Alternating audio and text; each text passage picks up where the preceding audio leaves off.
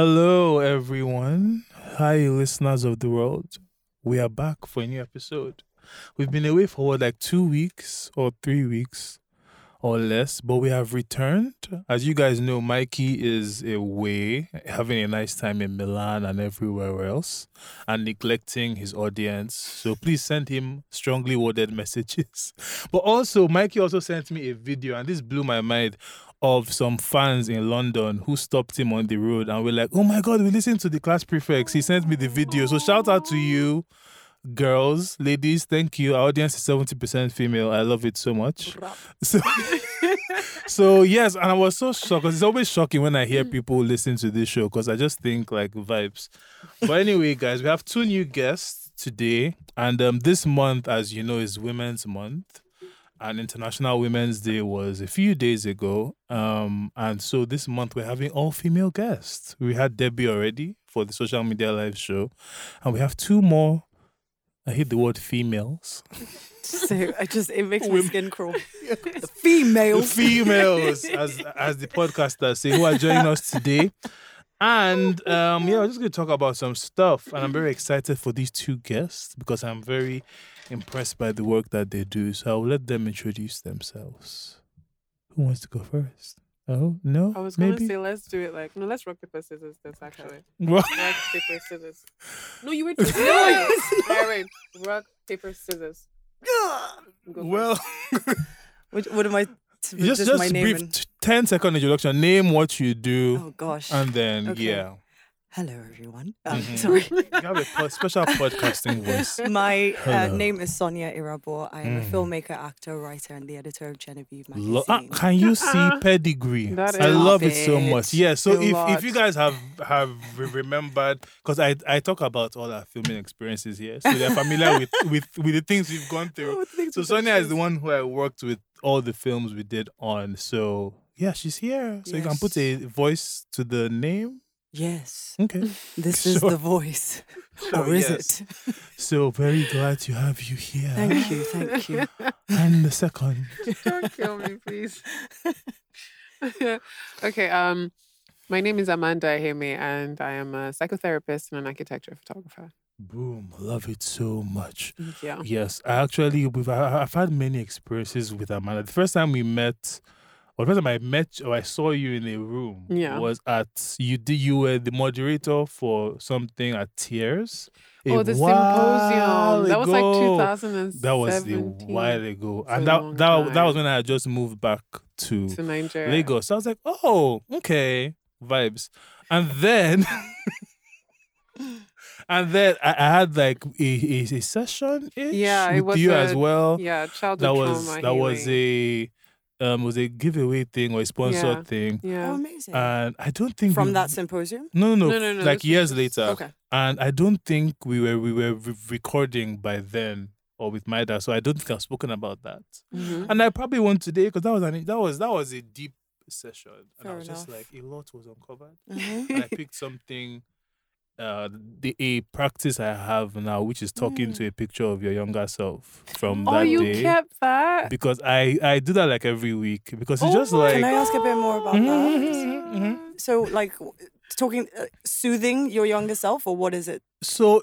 I, at least for me, I do it when I feel like I'm not doing enough, or when Mhm. I feel depressed, or when I feel, even when I feel happy, I'm just like, oh, we did what we wanted to, like, just like so. But I just always I use it to remind myself of Why like do I feel like crying? journeys and Jesus, things. that's No, so 'cause, you know, but It's yeah, just so nice. No, because it's, it's No, because that, 'cause that sometimes sounds it's emotional, amazing. sometimes it's funny. yeah. Yeah. But I think like that that's something that has stayed with me since then. I'm just like I'm so and it thankful. works most times. Because honestly, like try after I left that session, I was Mhm. like, God, did I actually help these people? Did I actually Oh. make any Yeah, you difference did, in their though. lives? Did I Mhm, was I helpful in any way? Did I Mhm. achieve any goal? And I'm so just hearing that like mhm. years later, there are You still- practices yeah, there that, that, one so- specifically, yeah. That was That's amazing. It really was, and that sharing section was like was a lot. But one day we'll, Amanda, well we'll unpack it. Very well done. We, we will unpack that at a later date because I have a lot to say about that. But yes, um, today we're going to talk about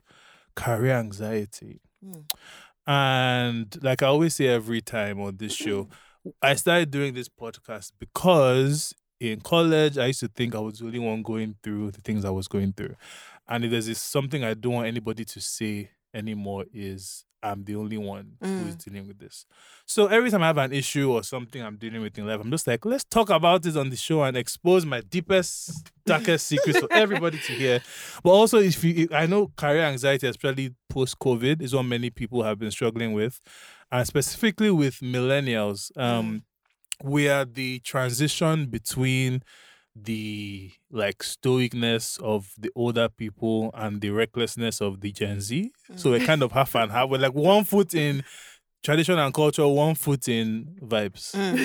And Which inshallah. vibes. Yeah. So I think like there's a very unique pressure that that millennials are facing, Yeah. um, being pulled in many different directions most of the time Mm-hmm. with career and work, and you understand why things are this way, but you can also see why they need to change.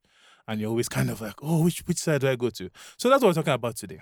Mm-hmm. But before we get to that fun topic, I just want to talk about two, because again, like current affairs is happening around us. Um, I'm sure everybody has heard. Hopefully, you have what's going on in Ukraine. Um, we haven't had an episode since it started, so I just want to like mention that if there any Nigerians there, because we have listeners in Ukraine actually, according to our map thing, because there there are many Nigerians, Nigerians, yeah. there, which um, we can talk about the fact that our country is in such a state that all our students have to go to countries like mm-hmm. Ukraine, Yeah. Yeah. which are actually deeply racist, mm-hmm. to go and study because it's cheap and affordable. Yeah. But yeah, um, Russia decided that they want USS. I, I I don't even know how to even talk about what's going on because it seems like this guy just woke up and was like, "I want the USSR back, so I'm going to collect it." Uh, And it's not that simple because Mm. there are many, part, like just with like what's happening in the Middle East. Yeah. It's not a linear story. There's Yeah. there's been there's backstory, backstories, there's history, history. Um, but the fact is that people have been dying for the past two weeks, Mhm. and people are being bombed on both sides, left and right. Russia is clearly in the wrong, like to be to put. that, I mean, in my opinion. Um, but it's also it's also shown me, especially with the racism that's been happening in Ukraine, that the world is much more connected than we think, and even with now oil prices are being affected by what's happening because Russia apparently supplies so much oil Yeah. and even things like um grains. Apparently, Russia and Ukraine supplies grains to. I'm like, who, who knew all these things were supplied by these people? So, um, it's been very interesting to watch. Um, fortunately or not, we have our own problems in Nigeria, so I can't Mm. focus on Ukraine's issues when we don't have fuel. But yeah, I I just wanted to like mention A friend of that. mine was like, like "How do Mm. you know what's going on in Ukraine?" I'm like, yeah, yeah, I know. But I'm like, see, ain't nobody checking for me in Ebute Metta. Yeah, I don't have yeah, I lights. really I'm have- on queue for fuel. And like, you know, my Mhm. heart goes out to them. But, you know, I need to be able to walk out around at night. There's no street light on my road. Nobody's Oof. asking me about that. So, Nigeria the great. Those are the issues that need to be addressed. Yeah. Um, we are just to and also with that to bring it back home, we've been having a fuel scarcity for like a Yeah. month. It's Oh, finally God. easing up. yes. Um, but as with most things that happen in Nigeria, we don't really know what caused it. They claimed it was bad fuel. I don't believe It- that it's excuse. not bad fuel. It's because- elections. They just exactly. need money Mhm. so, So, they you can know, run elections. So they have to create problems and that's- solve problems. we That's why they are fixing your exist. roads. Mhm. They're If they're fixing, fixing your your roads roads. because they need to scam money out Mhm. of government so that they Mhm. can easily. Even when they say they're going to donate money to Ukraine, yeah, they donate. I saw that and I was like, Who's- They're not- which money? that? yeah, Buhari That's is what I apparently read. He's giving, giving money, money to different people. And I'm like, to but did we just Ukraine. borrow like a bunch of Who in the money? Ukraine is he giving? money actually, to? I don't know who. can't remember Even the apparently headline I read. somewhere somewhere in Has the he Middle got the East as Nigerian well. kids out? I, I, I don't think so. I don't think Airpeace has taken a flight down there yet. So that's a national carrier. Oh, but gosh. also, like six or seven local airlines this morning said that they're ceasing operation because there's no jet fuel. Hey, wait. So Ibom Air, um, Max, like six of them just put out a statement saying Wait, we we're not flying again because there's no. national. Yeah, we are. There's Ibom Air. There's um, Aero is not there anymore. There's Airpeace.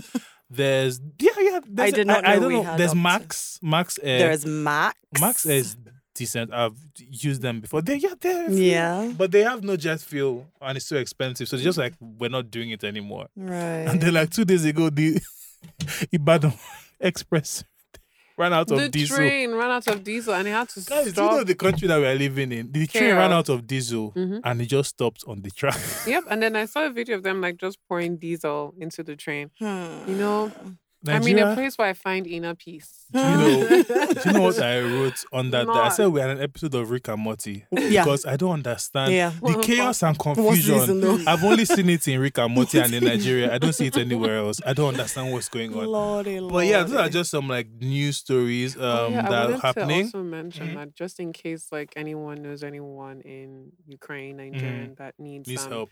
help, especially with their mental health, they Mhm. need to talk Yeah. I do work um, PTSD, post traumatic stress disorder. so Mm, if you know anyone who needs that kind of support, they should definitely um reach out for care. Mhm. And then your page, NDD. Yeah, yes, is NDD.me. also. mhm. Yes, that's the website. Yeah, and I know you, you also do like a lot of Instagram lives and the group sessions. What's the group thing called again? Obodo. Yes. Yeah. Amazing. So just go to NDIDI. Dot We'll, we'll put it in the bio for any resources. But we'll get we'll get to some resources I think at I the should actually do something like that, like a short video talking about Mhm. PTSD and war. yeah. You should, and if if if you're TikTok inclined. I'm not TikTok inclined. I'm actually one of those people that I'm like, if they destroy Yeah. TikTok, I would not be too mad about it. I wouldn't be mad, but I've I've slowly, and this will shock our listeners because everybody knows I hate TikTok with a passion. I mm-hmm. used to, or I used to, but now I've kind of come to look at it in a different way. It's kind of just like a tool that you can use because there are many doctors on TikTok. There, There are also many estheticians, there are court teachers, doctors. quotes. Oh, Yeah, Jesus. there are There's a lot of teachers. both sides of that. I don't know about if you watch TikTok. Abbott Elementary. I Um, love Abbott fantastic. Elementary. Oh, It's a great Quinta show. Bronson. My that that's my career path. But we'll get there Great on another show. episode. But basically, one of the episodes, the teachers who needed school supplies went on TikTok and made like a real kind of thing, and that's how she raised money to buy school supplies because schools are not funded. So I think there are ways in which you can use TikTok not for the silliness and the dancing, but to actually help people, Of course. like you Yeah. know, cooking. That's true of any Teaching, of these. so that's so I'm, I'm coming at it from that Oh view my now. Because before I was like, this is so something I dumb. recently found out on Mhm. TikTok is that I think I have shifted into two or three different realities. Mhm. In what? In what sense? You have to elaborate on that. That's like So the way I consume TikTok is that I consume TikTok through YouTube, which is like my main like. mm, what, like compilation? yeah, things, I love yes. it. So people really do the work of selection. I'm not gonna be Mhm, scrolling through mhm. nonsense. So That's the how I, I watch Brother Geographic. I think the guy that does the animals is on YouTube. Okay. yeah. So Huh. I went on on YouTube and then it was like this TikTok um compilation that was recommended about like um what's he called um uh, if you've ever been to a parallel universe. Right. Yeah. So people were telling their stories, very Mhm. interesting stories about like you know seeing a faceless man, Mm-hmm. um, being in a dream and having like a whole life in the dream and Yeah. waking up in their reality to real. And then someone had a story about how um when she was much younger, she used to travel every summer with her mom Mm. to go visit her grandmother. Um, and it was like a normal thing that they used to do. So she Yeah. knew about it. And then what? Then one summer she went to meet her mom and she was like, "Okay, when are we traveling to go and see grandma?" She was, her mom was like? Grandma's been dead for 15 years. "Eh, "How did you know?" Well, not fifteen years. But she was like, "Your grandma was really? grandma died before you were born." That's so she Shutter was Island. like, "How did, how did that happen?" So when she said that, I was like, "Holy."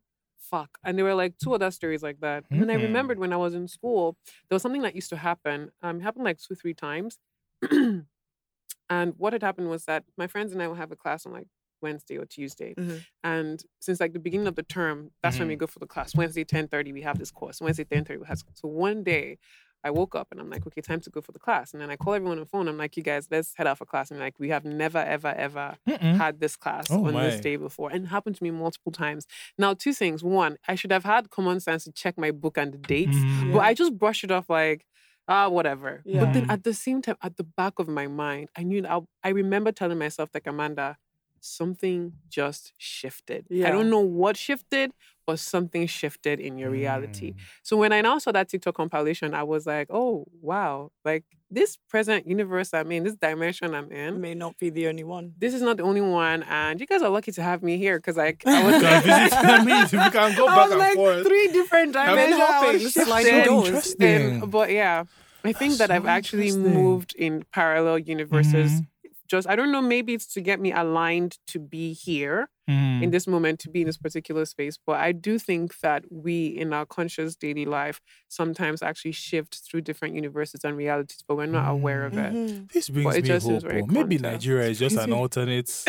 Maybe it's not real. Not that. I guy. keep that saying Nigeria is certain not places real. are simulations, I and don't Nigeria is think- this certainly a is- this is Rick and just Morty. Like Rick you know, and when you Morty. think about things like, Like- deja vu, like where does I that got come deja from? vu a When lot. you- when you're in places random where things. exactly because Yeah. you're like I've been here before. I've dreamt of. There are situations Yes, yeah. where I dream of actual um things happening. Like Yeah.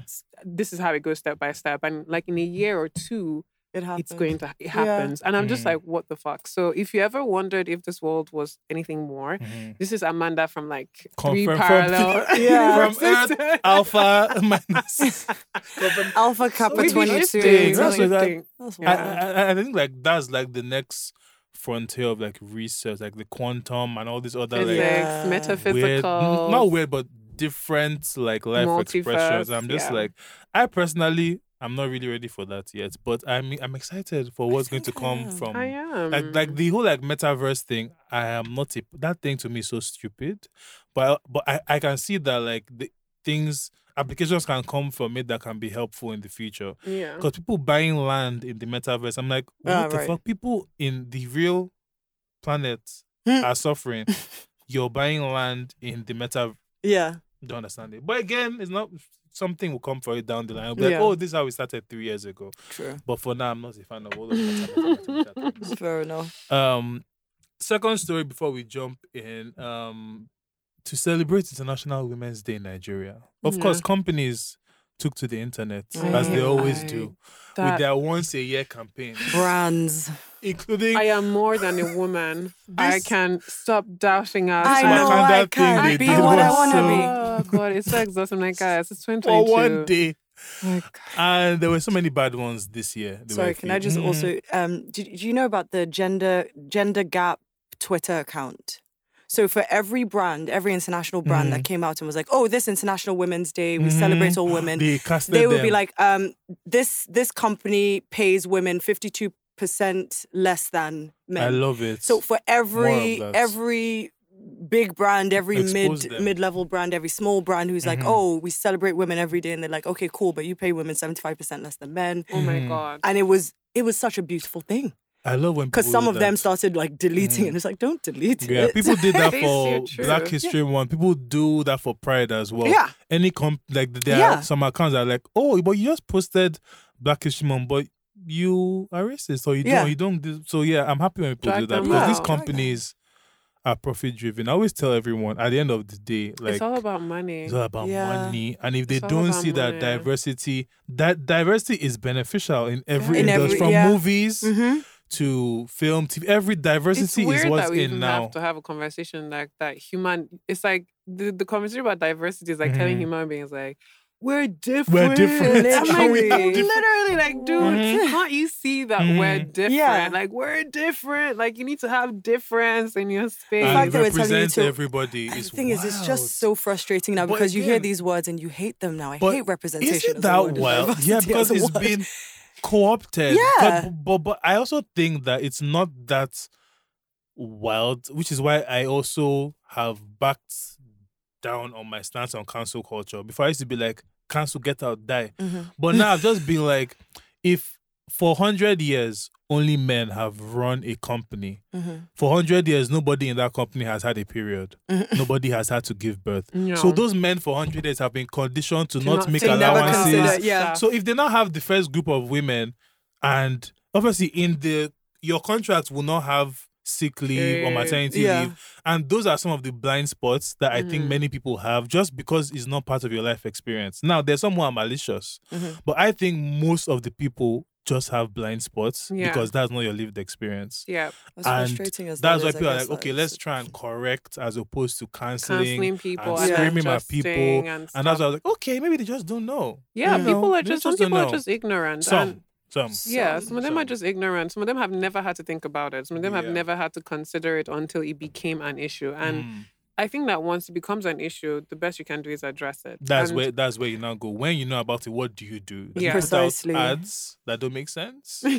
Like, And so is that your the- first the- point of call? Is like, oh, we're going to correct this by putting out an ad to show you that we hear you, we Mhm. see you, and we're listening. w- Ah, once a day that for, for twenty. It's like a Oh story. God. After We twenty may four not hours, it's done. understand, but we stand. Yeah, women. Stop, Sonia, you're killing me. Wakanda forever. Wakanda Oh, forever. my I also, who even came up with this year's break the barrier X? It was so weird. seeing It's- Everyone be like, "Shoo." We're I to like, be what's every going on? What's every fucking year. There's this stupid ass hand symbol. Mhm. There's always something. What was the one they did last year? I'm, I'm like, you like- know what, you guys, if you really want to celebrate International Women's Day, let it be that every year of International Women's Day, there is like a law that's overruled, there's a bill that's passed, Yeah. there is like a policy that's changed. Like, can I see something tangible? Tangible. Yeah. Like, just... I told my friend, I was like, you know what, call me when they figure out how we can stop menstruating, and then I'll celebrate Amen. International Women's Day with you. That is not the pill. I'm They sick of it. Like we'll figure Mhm. everything else out, but every month I still bleed. That is just like why? That's, that has to be fixed. Why? Yeah. Yeah, but that has to be fixed.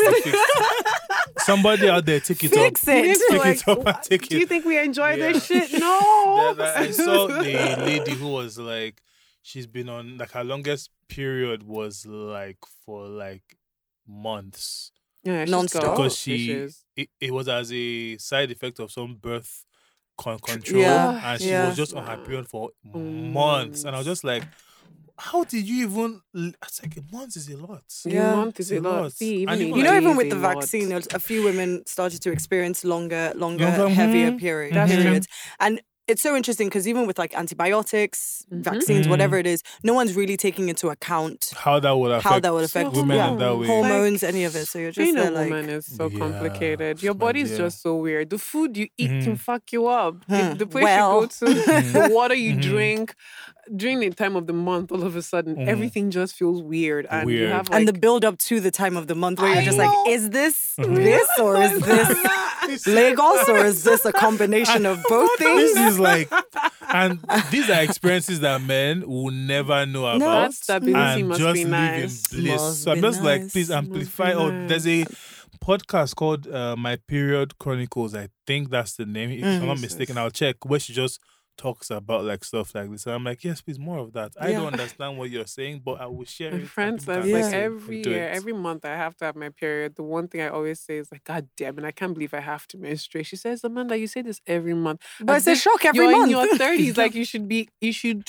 Be used to it. this. No, But I'm like, no, don't I- think you can how do you get used to being No. in physical pain for and bleeding days. for days, and then your It body feels so bloated, nothing fits. You're food is tired. like, yeah, and then you're Omo. moody or you're like angry, and then you're sad, and then you see a baby crying, and then you're crying, and then I you're think you have- my dog looks at me. My my dog looks at me like sometimes just like with pity, and I'm like, I know, I just, I just don't know how I can. I think you have to take this up with yeah, you have to take this up with the creator because this is not a fair deal. It is not. it's not a It is not. deal. Uh-uh. You should be able to like put it off and then put it on when you're ready to have a child, and then okay, we're done. and if Off you don't want to have a kid, just turn it Off off. forever. Like a Off light forever. I swear that's all I'm asking Mhm. for for International. Women's Day. Just give me a way to not menstruate. that should be the hashtag for next year. Off forever. Tampons are not forever. fun. Like, and you know, like a pack of tampon is like two thousand two hundred naira now. Can we even talk So about the Baby cost? taxing. It's They're expensive to taxing. menstruate. Like, at, I'm at this rate, I'm just gonna dig a hole and sit. Oh my, Honestly, not at just all. for the five days, just be like, Five well, to bit. Mm-hmm. this is where we are five now. seven days.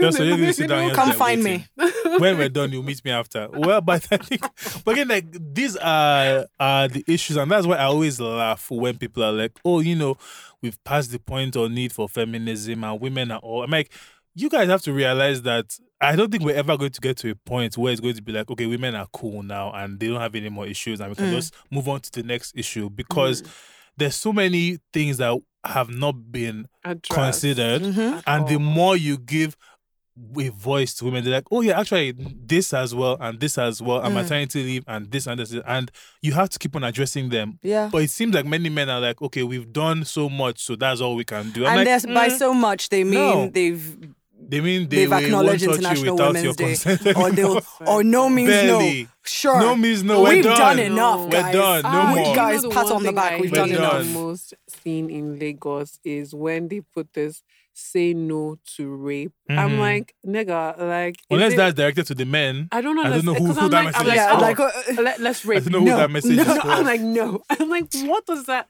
What does that mean? Like, Mhm. is there a much more active way of framing this verb Mhm. that people get this sentence that people people, gonna say honestly. rape? Do not Mhm. rape people. Like, you don't sexually assault people. But it's the messaging because I think part of the issue with us as a country that we kind of get to issues late, Okay. and rather than examine and see how do we make this an African voice, we just borrow all the slogans from America. And no means no. Don't roofie your drink. I mean, I, I'm sure don't- roofing drinks is a problem, but not in the same way It it is in yeah. America. Yeah. Mhm. So there's certain things we can't just copy and paste. Even Yeah. in the workplace, like Yep. we're more as we're more traditional in, in, in the sense that most women actually don't necessarily want to go back to work when they just gave birth to a child. They do Mhm. want to stay at home. Mhm. As opposed to like in America, they're like, okay, three months, let's get back. We're ready to I mean, Yep. not everyone. Mhm. So those kind of Little things and- things. even on that note, there, there was a discussion about creches, and this story was painful and also personal to me because my mom owns a creche. She, she's run a creche for like at this point 20 plus years. Mhm. And there's a lady who left her three month old in a creche and Oh, she came back and found him dead. Oh my god. And so that led to this uproar on Twitter. And I found it very interesting because you had people saying, Why would you leave your baby in a creche you so daft? young? You are irresponsible. You have people saying, why don't companies have creches? You have people saying she should be at home. Some people said, why wasn't her mother-in-law there? Mother-in-law. Nobody, because all all the arguments were seeming to blame the woman Of in course. different ways. Of course. And I was like, Fuck. she didn't kill her child. She people know. She kept like I You know that, right? staff It was so weird. They Need to go to work, and the only way they're able to function is they need to leave their kids in creches so they can do that other creches things. exist for a reason. There's a, it's like for a a reason. functional. And if you ask a company to provide a creche, like you people know that once a company is a company, it doesn't mean that they're just Mm-hmm. shitting money out. Mhm. There's like so many financial Mhm. responsibilities that go into running a company. So when you open your mouth, wow, and say no. bring a Mhm. creche, I'm I like, mean, okay, I- I would space, say to be setting up the creche. and also the quality, the quality of of, it. the creche. Who's gonna be there? You're taking the responsibility of somebody else's Well, i- child. if anyone is listening, Sha, my mother sets up creches. So and and honestly, it's a said- really lovely yeah. space. So from no, she also does for companies. So my Oh, mom has okay. been the Mm, yeah. official creche person for GTB Mhm. since I was born. right. And her mother did it before her. So we kind of have the creches in our family history. So and GTB was one of the first companies that started Had a having a creche creche. in the bank premises, like on the second floor. Like Yeah. during the break, you come down, you pump or whatever, then you go back to work, which I think is weird and capitalistic as well. Yeah. But better that than having nowhere to drop your child. yeah, So she she she she does for some banks, some companies, yeah. and they they do have some resources, some the bigger ones, but not every company can afford that. Which is why you have Yes. creches that stand alone, you can drop your Yes. child. And I just found it weird that like it was so dis- disappointing. Personally, as someone who is familiar with the business of trusting your kids with young people, Yeah. That this would happen. Because I go to my mom's creche, I see all the babies, and just imagine that one of them died. I was like, this is ridiculous. And Mm. also the fact that the discussion was so counterproductive on It Twitter. 'Cause always Twitter is. Twitter is a counterproductive It's always I space. is. have deleted But it's just, I mean, account. it's the So- it so it- it- that automatic desire to um, lay blame on the woman is not. Because like when someone said it's irresponsible, It's like a knee jerk how reaction at this point for so many Yep. people, where it's Yep. just like, oh, something happened and a woman was involved. Well, Mhm. she has to, ha- you know, Mhm. she has to be Mhm. automatically responsible for what happened. It's like, no, that's not. Her mother, yet Oh, her- another woman. Someone was like, "Oh, why didn't her in-laws?" They were like, "Sure, you know your in-laws don't live What's this to thing about your in-laws babysit and care." specifically? because not like in our in our culture, it is traditional. Like there's omugwo and, and all these things where your in-laws come and stay with you for a few months. Mhm. But I think that's something else that's also being woman's phased in-law. out. It no both. So the the mom's Okay, mom okay, okay, and the dad's mom would both come I see. either at the same time or or one after the other, which is the tagline for one of my favorite movies ever made called Civil War. So it a short, short film? detour, yes, the Nigerian. Oh, I thought you meant Avengers. I was like, but also Avengers. Maybe I was like, you wait, can tie it in. But this Nigerian movie is called Civil War, Slight Detour. And in this movie, this man marries an Igbo woman 1st Mhm. and she can't give birth for a long time. You know, can I just And say, then- was it really her or was his sperm count low? apparently it, it wasn't because as the movie goes on, so he now said, okay, I must take a second wife because I need an heir. And this time he said, let me go to a, a new tribe. Like the movie is fraught with stereotypes, but okay. No shit. So he chose a Yoruba woman because apparently twins and they're fertile, which is based in some fact, but also like no. So after he married the second wife, they both get pregnant at the same time and they both have twins. Oh wow. So this man goes from no children to four children at once. Good for him. And so he has to call his mother in laws.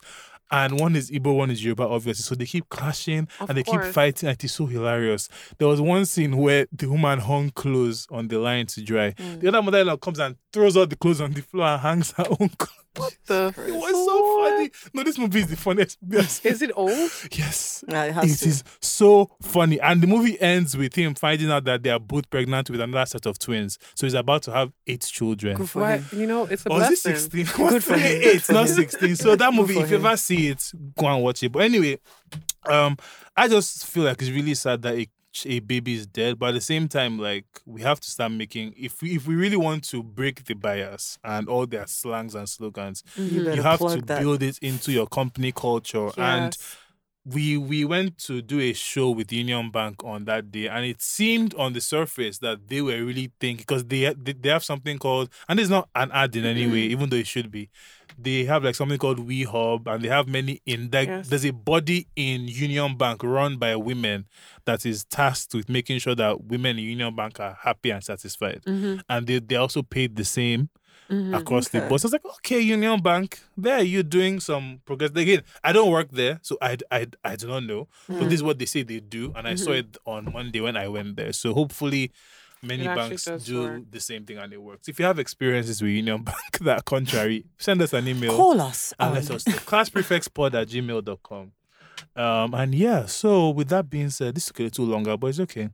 We'll jump into the career, which is the actual topic for today. But, but I think that um, so I chose that topic because um, I think Sonia and I are similar in our career paths now that we are on, um, in the terms of just trying to figure out what to do with your future and with your life. mm, I had a conversation with my dad that prompted this because I have switched. So I grew up always loving science, science background. I knew how to fix things in the house. So naturally, I went to study engineering. Yeah. And um, like in my third year, I was like, I understand the classes, I'm doing well, but my grades are literally one term I have A's, the other terms I have C's and D's. And my teacher was like, it's not that you don't know what you're doing, it's just that you don't seem to have a connection to the Mm. material.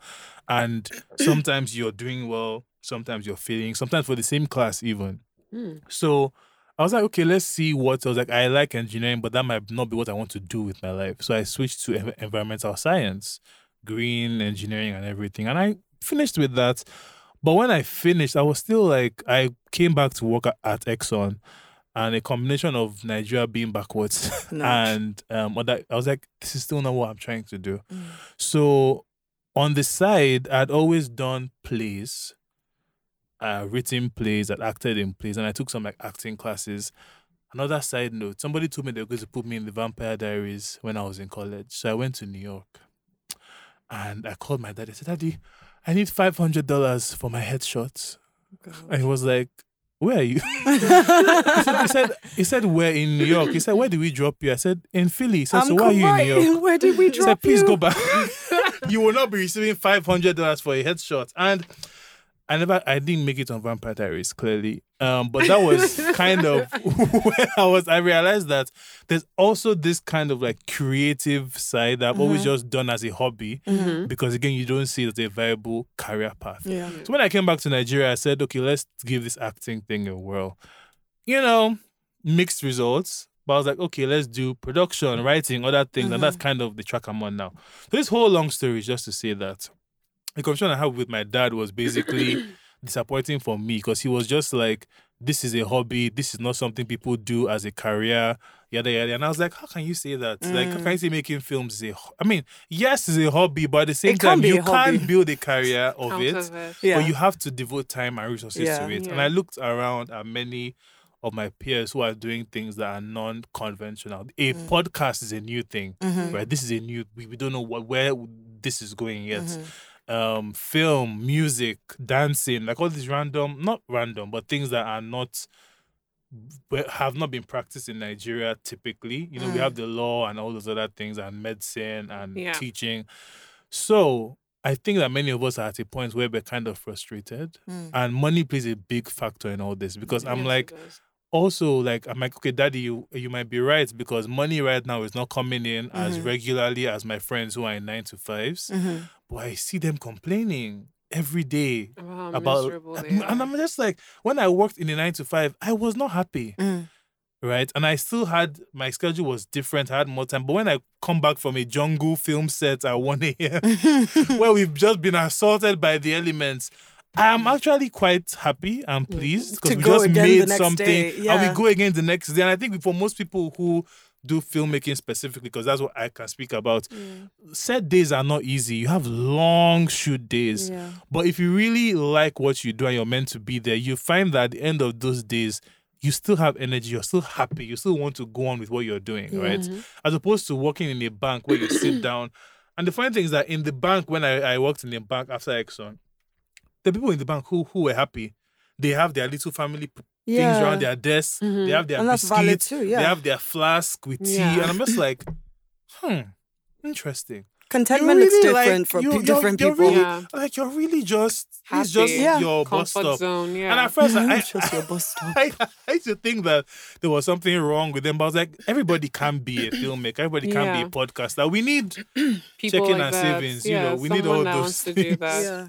Yeah. So anyway, this long preamble leads to the discussion I want to have, which is just how how do you balance this growing up, trying to figure out how like to forge a career that makes sense, right? And I think with the first question I would ask, just to kind of jump off, is do you guys feel like your current like career path or what you're doing now is kind of what you envisioned you would be doing at this time? And if yes or if no, how does that like make you feel? Right? Okay, you start Anyone first. I'll can, start you first. okay, so for me, um, yes, Mhm. yeah. Um, I don't know. I kind of growing up, I kind of had a certainty about who I am and Mhm. what I want. I've sort of always been that way, and thankfully for me, and I think like part of the reasons why a lot of people don't know where they what they want to do is not just a factor of they don't know. Mm. Some of it also has to do with the environment they were raised in, and even sometimes the job you're in, you don't Mhm. actually hate what you do. You just hate where you work Mhm. Mm. and that may Mhm. make you think you hate what you do. Yeah. So, um, for me, thankfully, my father um, allowed each and every one of us to choose what we wanted to study in school. Mm. So when I was done with um, secondary school, he asked me what I wanted to study. I wanted to do neurosurgery at first Ooh, because okay. a classmate of mine had died from a brain tumor, and I was Mm. like, "Oh, there are not enough neurosurgeons in Nigeria." Mhm. Yeah. I'm gonna go figure that out. My father was like, okay, well, medicine doesn't pay that much money. He was like a realist with me. Yeah. He's like, if you're gonna do this, these are the real life consequences. If you want to have this kind of life, this career path, I mean, give is you- great, it but you're might, not mhm. gonna get that much money to get this type of life. Mm. So he ha- he asked me, he was like, okay, if you had a second option, what else would you do? And I said, well, if I can't open the brain, I can at Mm. least know what's going What's on going on inside of it. So. I said psychology. So mhm. so when I started going to school, by my third year in in psych, uh, my BSc, I knew that I wanted to practice. Mm. Yeah, I knew that I wanted to practice, and also because as a person, I, I just had an affinity for healing people. I just always Mm. knew I was a healer. So psychology healing, Medicine um, healing. yeah, medicine same. healing. It it just fell in line. But Mm. the practice now that I'm doing, I thought I was gonna do when I was 40. Because I mean, how are you 23 and someone's depressed and you're like, oh, my Mhm. life is falling apart. Like, Mm. what the fuck do you want me to do? I'm Like- 23. like, I don't know. I don't like. I don't So know. is my Yeah. idea. Exactly. I don't know. So along the line, like as time has gone by, even though I've had that thing of I want to practice, it's Mm. not all. It hasn't been like a straight line Mm. to that path. I've worked in a bank. Um, I've worked in a radio station. I've worked as a school counselor. I have emceed events. I have choreographed dance routines. I Mhm. have hosted shows. I've organized events as well. I have uh, what else have I done again? This is such a Um, millennial experience. I know, we right? do so Everything. much. We yeah, do and so so much. I've tried so many different things to Yeah. know what Mhm. I like and I don't like. I've Yeah. done human resources. Um, I've even tried playing volleyball. I went, Ooh, okay. you know, but that was during camp, and I Mm, sucked NYSC, so Abi. bad. Yeah, I was that very the good at woman that was there was like, Amanda, leave! You are Oh, ruining no. the game. Oh, I said, leave. No. It kicked on. me off Get the field. out of here. So it's like I'm not. I'm I'm used to trying things and failing Yeah. at them and that. So it's been, and I've worked as so I worked in a uh, Nigerian breweries for a bit um, in HR as an intern. After that, I moved to Stanbic IBTC. I worked in a bank as a Mm. PA. Mm. After that, I, I went to Alara. I worked in Alara as a PA. Okay. So it was when I was at Alara that I was like, you know what, fuck this shit. I'm not working Yeah, for anybody anymore. Mm. like Niger- the Nigerian Employer. employer, Ooh. Mm. it is terrible. Nigerian Mm. It employers are terrible. interesting. Yeah. So after that happened, um, I I was also that 2017 period was also like a time when I was getting to know myself. Like Mhm. Who was I really outside of all of my fears, insecurities, and trauma and stuff. Mhm. And in the process of figuring that out, I had like more courage and a Mm. clearer sense to say that I can do what it is that I actually want to do, Yeah. which is practice psychology. And also because I'd been suicidal and I had to take care of myself. So figuring I Mm. could fix myself and I was also working as a volunteer counselor. I was helping somebody else get better. I had like the skill, I had the knowledge, I had the degree. There was a experience need even. for it. Mhm. Exactly. There was a need for it. So Everything, everything was- just fit. And I saw it in that moment and I was like, this is a perfect time for me to start the practice. Mm. And I like business. I like making money. I like building Oof, things. Mhm. we all Um, do love making money. Yeah, no, not a lot of people. People like money, having money. Mm, Yeah. but It's not a- making. No, there's a difference mm. between enjoying making money Mm. and then Just enjoying have- money Enjoying being money. there. It's like, exactly. Mm. So I like making money. So um, running a practice and so doing therapy and then making money is like a combination of two things I like. Mm. And then there was photography on the side. So in the middle Mm. of doing all of these other things, I was also working as a photographer. So, Commercially or just like for so as a hobby? it initially started off as like, oh, I didn't even know I liked this stuff until someone gave me a camera. Mhm. And then they were like, oh my God, Amanda, you're so good at this. And I was like, well, okay, I'll try it out. So I tried it Mm. out. And another person saw it, one of my ex boyfriends, he was like, I can teach you. So he was like, Mm. Practice with your phone. So I started practicing Mm. with my phone. And he was like, when I was going to, for my master's, he was like, take your new camera, and just sent it to me, and take pictures. pictures. So I started in 2013 doing street photography. Mm. I tried all kinds of photography, wedding photography, hated it. So fake. Wedding photography is a lot. It's a no, it's just the fakeness of it all. Mm. Um, the couples are never really as happy as they Scream. look in the pictures. Uh, I tried event photography; it's happy in the stressful. It's not my thing. I tried portrait photography for some reason. When I shoot people's faces, the pictures are very blurred. Uh, until I shot a building, and a partner of mine at the time was like, "Yo, like your pictures, you actually do take really good pictures of Mhm. buildings." Mm. So I decided, okay, next one day, let me try it out. Went out, took pictures of buildings, realized, holy shit, I actually like this stuff. So Mhm. that was how I started. So the ten, the same time when I started architecture photography professionally was Mm. also the same time I started my practice professionally. And both places that I am are the things I want to do, but it's not because of the job itself or the title of therapy, but it is the thing that I'm doing. So in therapy, what I'm doing is healing. Mm. So I can remove the the wall because I don't want to be a therapist forever. It's a Mm, draining okay, job. Yeah, it is draining. I it's very imagine. draining and i Mhm. want to stop maybe like this is my fifth year so maybe by my 10th year i'll quit Mhm. so if i take away therapy i still want to heal people and there Mm. are other ways i can do that i can speak i can write i can consult so the, the thing is that i know at the core Mm. what it is that What i it is want that to gives do you the, the purpose. joy yeah the and thing. with architectural photography the core of it is um, making beautiful pictures and then a preservation of history i i love history so even if I take architectural photography out of it, I can still want to do A research into historian or a- in Exactly. a museum yeah. or So gallery or it's something. really just the interest is what I use Mm, to figure out the the title of the job that I wanted Mm. to have. Mhm. So That's that was very angle to- long, to- but- to no, but like, it's I think like, it's a good angle to like think about what's the core Yeah. and just like try and find that core thing in, in whatever job you Yeah. find yourself in. yeah. yeah. Okay, fair. Yeah. kind of like what you said. Like I like Mhm. fixing fixing things, Things, yeah. like Yeah, exactly. So Mhm. it leads you to engineering, right? But then there are so many other things that you that can, can Yeah. do. still do fixing the environment, Yes. fixing things. Exactly. Okay. That's it. Well, Oh, Sonia. yeah. Film I- films make us. I mean, so yeah, I did have an idea from Mm. from when I was young, um, what path I wanted to go down. Mm. Um, I always credit my my parents for giving me um, whatever encouragement or freedom and space. Um, I didn't leave my house a lot outside of school and sort of extracurricular activities, but within my our home, like I had the space to explore and do whatever I wanted. Um, and and so I started writing when I was really young, and I really liked that. So I started writing professionally at twelve. Ooh, Um, okay. So I was doing that. I really liked that. I knew that I I wanted to tell stories in some Mhm. way. I didn't know that you could be a writer professionally. I didn't Mhm. realize. So when I was much younger, I knew like I wanted to write, but I didn't realize until I saw. I realized what my mom was doing Mm-hmm. that you could do that Mm. professionally. And so that was always at the back of my mind that I wanted to do that. I knew I wanted to act, but I just didn't know how one would go about that. You know what Yeah. I mean? When you're young, you're just like, oh, that's like- that's it. And and you look at Hollywood as being a faraway place. Yeah. I didn't really Mhm. consider like Nollywood Because at it the was time. then, now it's Yeah. nearer. You Yeah. know, I I didn't really reach. consider like Nigeria.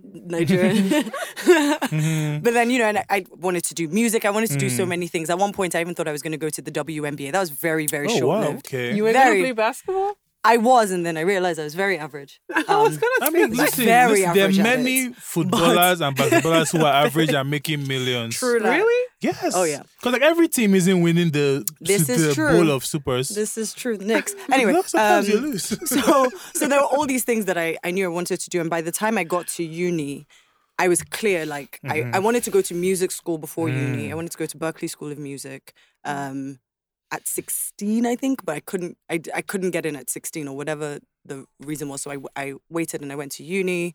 I did media and communications at uni, and I always I was always interested enough in how to write a character, Mm-hmm. but I didn't like doing creative writing classes. I don't know. I just there was something about it that just I had. I think there was an anxiety and insecurity around it. Mm-hmm. But then I started studying sociology Mhm. and just the ideas of people, of people and yeah, and exactly. behaviors. and I Mhm. found that to be an interesting angle for what Mhm. what human character is could like- be yeah. could be Could- in That's how its, you write a good story by Yeah, good- exactly. with good characters. yeah. Yeah. So, um, and then when I was there, I very, very briefly went to like acting. Um, um, what's it called? Like acting?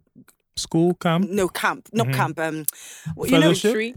No, you know when like in uni you have like the Elective, extracurriculars. elective Yeah, so like I was in a, a group. group. like group for like Mhm. maybe half a term. Mm. and then I discovered alcohol and fun things, so I, I, Oh, wow. I stopped. Um, but then, but then there, I was I was very clear on like what I wanted to do. Mm. But then I also wanted to go into PR and marketing because I quite liked the to say idea. Exactly. We I- have the exact same.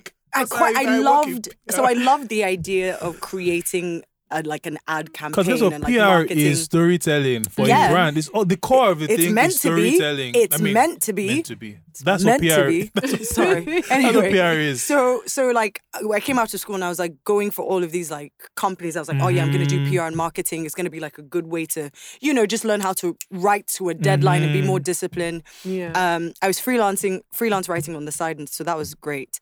But by the time I got to my first PR job, it was a trade PR, and trade PR is basically Michelin tires, No garage doors, well.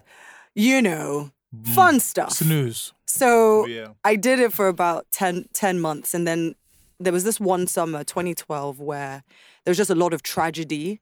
Um, and I, my anxiety was really bad because I had, you know, that there was that whole push for like, oh, this is the end of the world. So all of the marketing that was coming, all of the ads Oh, true. were I did really watch sort that of movie, emphasizing. 2012, I didn't watch it, but like they were, they were emphasizing this end of the world thing. So it was really in my head. Well, you, you were not in Nigeria. where this No, I oh, wasn't. Okay, okay. the- the- So the- there was the a lot- calendar. But then it was like my, uh, I lost three people in, in one summer of that Ooh. 2012. wow. So the marketing, the this thing, the this, I, there was too much happening. 2012 was an intense It was year. a very I intense year. So it I was in, intense. I was in Leicester, which is like a small shitty city, and that's why I was doing the PR. And then I kind of quit that with no plan. I was like, oh, I'm gonna go to London. I'm gonna Mm. move to London. I'm gonna like you know figure this out. So I moved to London, got another PR job. I was like, I like PR. I mm-hmm. just don't like trade PR. Mhm. So I moved to this other job, which was a little bit more like glamorous. So we were doing more like celebrity focused PR and mm-hmm. food and drink PR. So we got a lot of alcohol and it was really good fun. Mm. Hated it too. And I was like, oh, you know, like I'm gonna try this one more time. So I did like literary PR and luxury PR. And mm-hmm. I really was like, I want to make sure that this That is not, what I want this, to yeah. do. Mhm. So I did the third time. By the third time, I was spending all of my day writing short films, writing stories, freelancing for other people, free, uh, still working at Genevieve, and then doing acting classes at night. So Mm. my entire like, to be honest, my entire time at that firm was just me doing everything but the work I was being paid to do. And it was only then that I was like, oh, maybe I should actually just like stop Quit. this and Mhm. yeah. So I then went to drama school, and then I was there for uh, two years, and I became like a stage actor. Mhm. And honestly, I was broke as fuck, but it was one of the It was hap- fulfilling most times. fulfilling times. It was a weird time as well because I was battling like a great amount of depression, Mm. anxiety, suicidal ideation. So it was dark in that Mhm. way. But when I was rehearsing or on stage, I was feeling so like alive. alive. It was such a weird Yeah, time, but I tapped yeah. into that one more. So like by the time I moved to Nigeria and you know, yes, Genevieve was kind of the first thing I I went Mhm. into and I did that. And and I love that magazine because of course I've been at, been with it since Mhm. We've its all inception, been like literally. you know. that's we've I've, I've grown up with Yeah, magazine. and like, I realized that there was so much of the writing side of Mhm. things that I really wanted to kind of elevate, especially where mental health and women's interests and women's Mhm. rights and all of that was concerned. So I really was putting myself in there. But then I don't think I had considered what it was like to work in Nigeria. Oof, n- none of us did.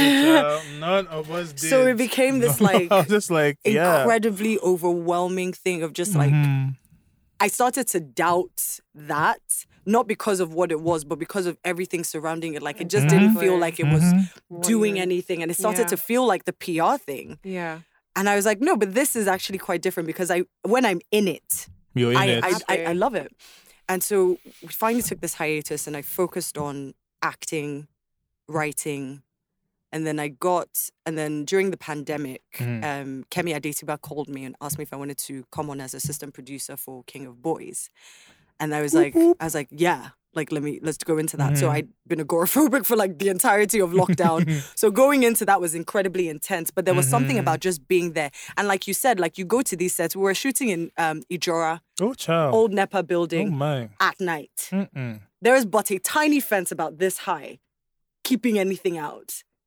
It's Yikes. it's it's an open space. It's like an abandoned warehouse.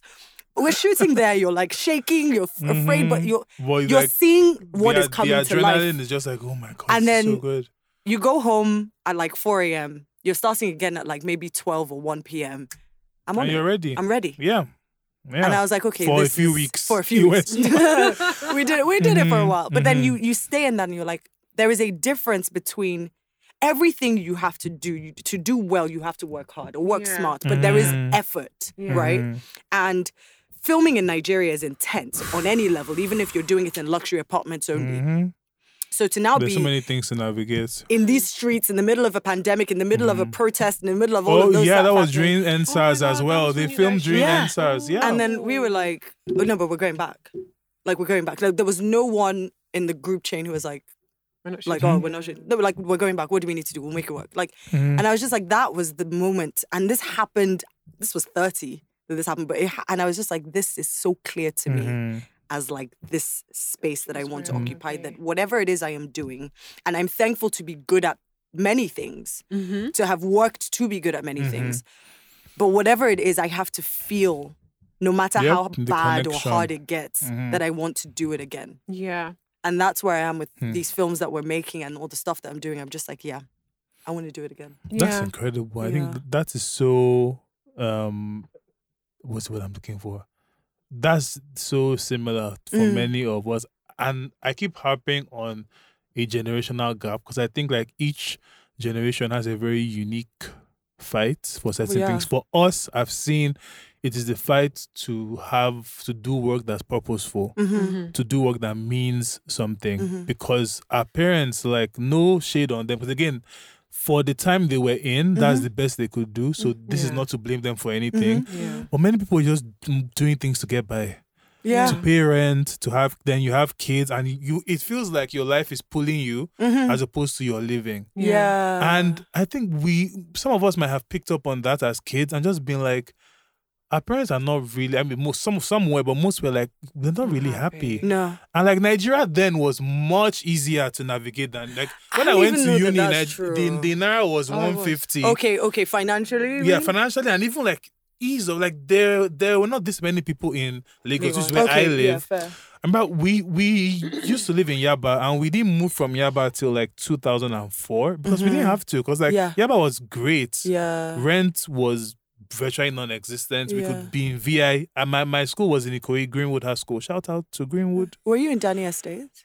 Can you- Oh, in Yaba, I sorry. I know it was Ado Ibrahim Street. I Okay. don't know. But and then um so the the the stresses I feel were lesser, but they were also different kind of stresses that they faced Very at the time. different, yeah. So I think for us, the the and that's why I always try to convince my dad because my, my dad is like, and I understand where they come from sometimes with the re, with the grounding, like like Amanda said, the reality is that you have to be able to pay your rent Yeah. Mhm. if you want to start a family, take care of them, pay your Mhm. bills, and also Yeah. your parents won't be here forever. Right. Yeah, You know, so at some point, it's kind of the pushing the bird out. But Mhm. the, I also think the world would be a much better place if everybody was doing what they really felt connected to.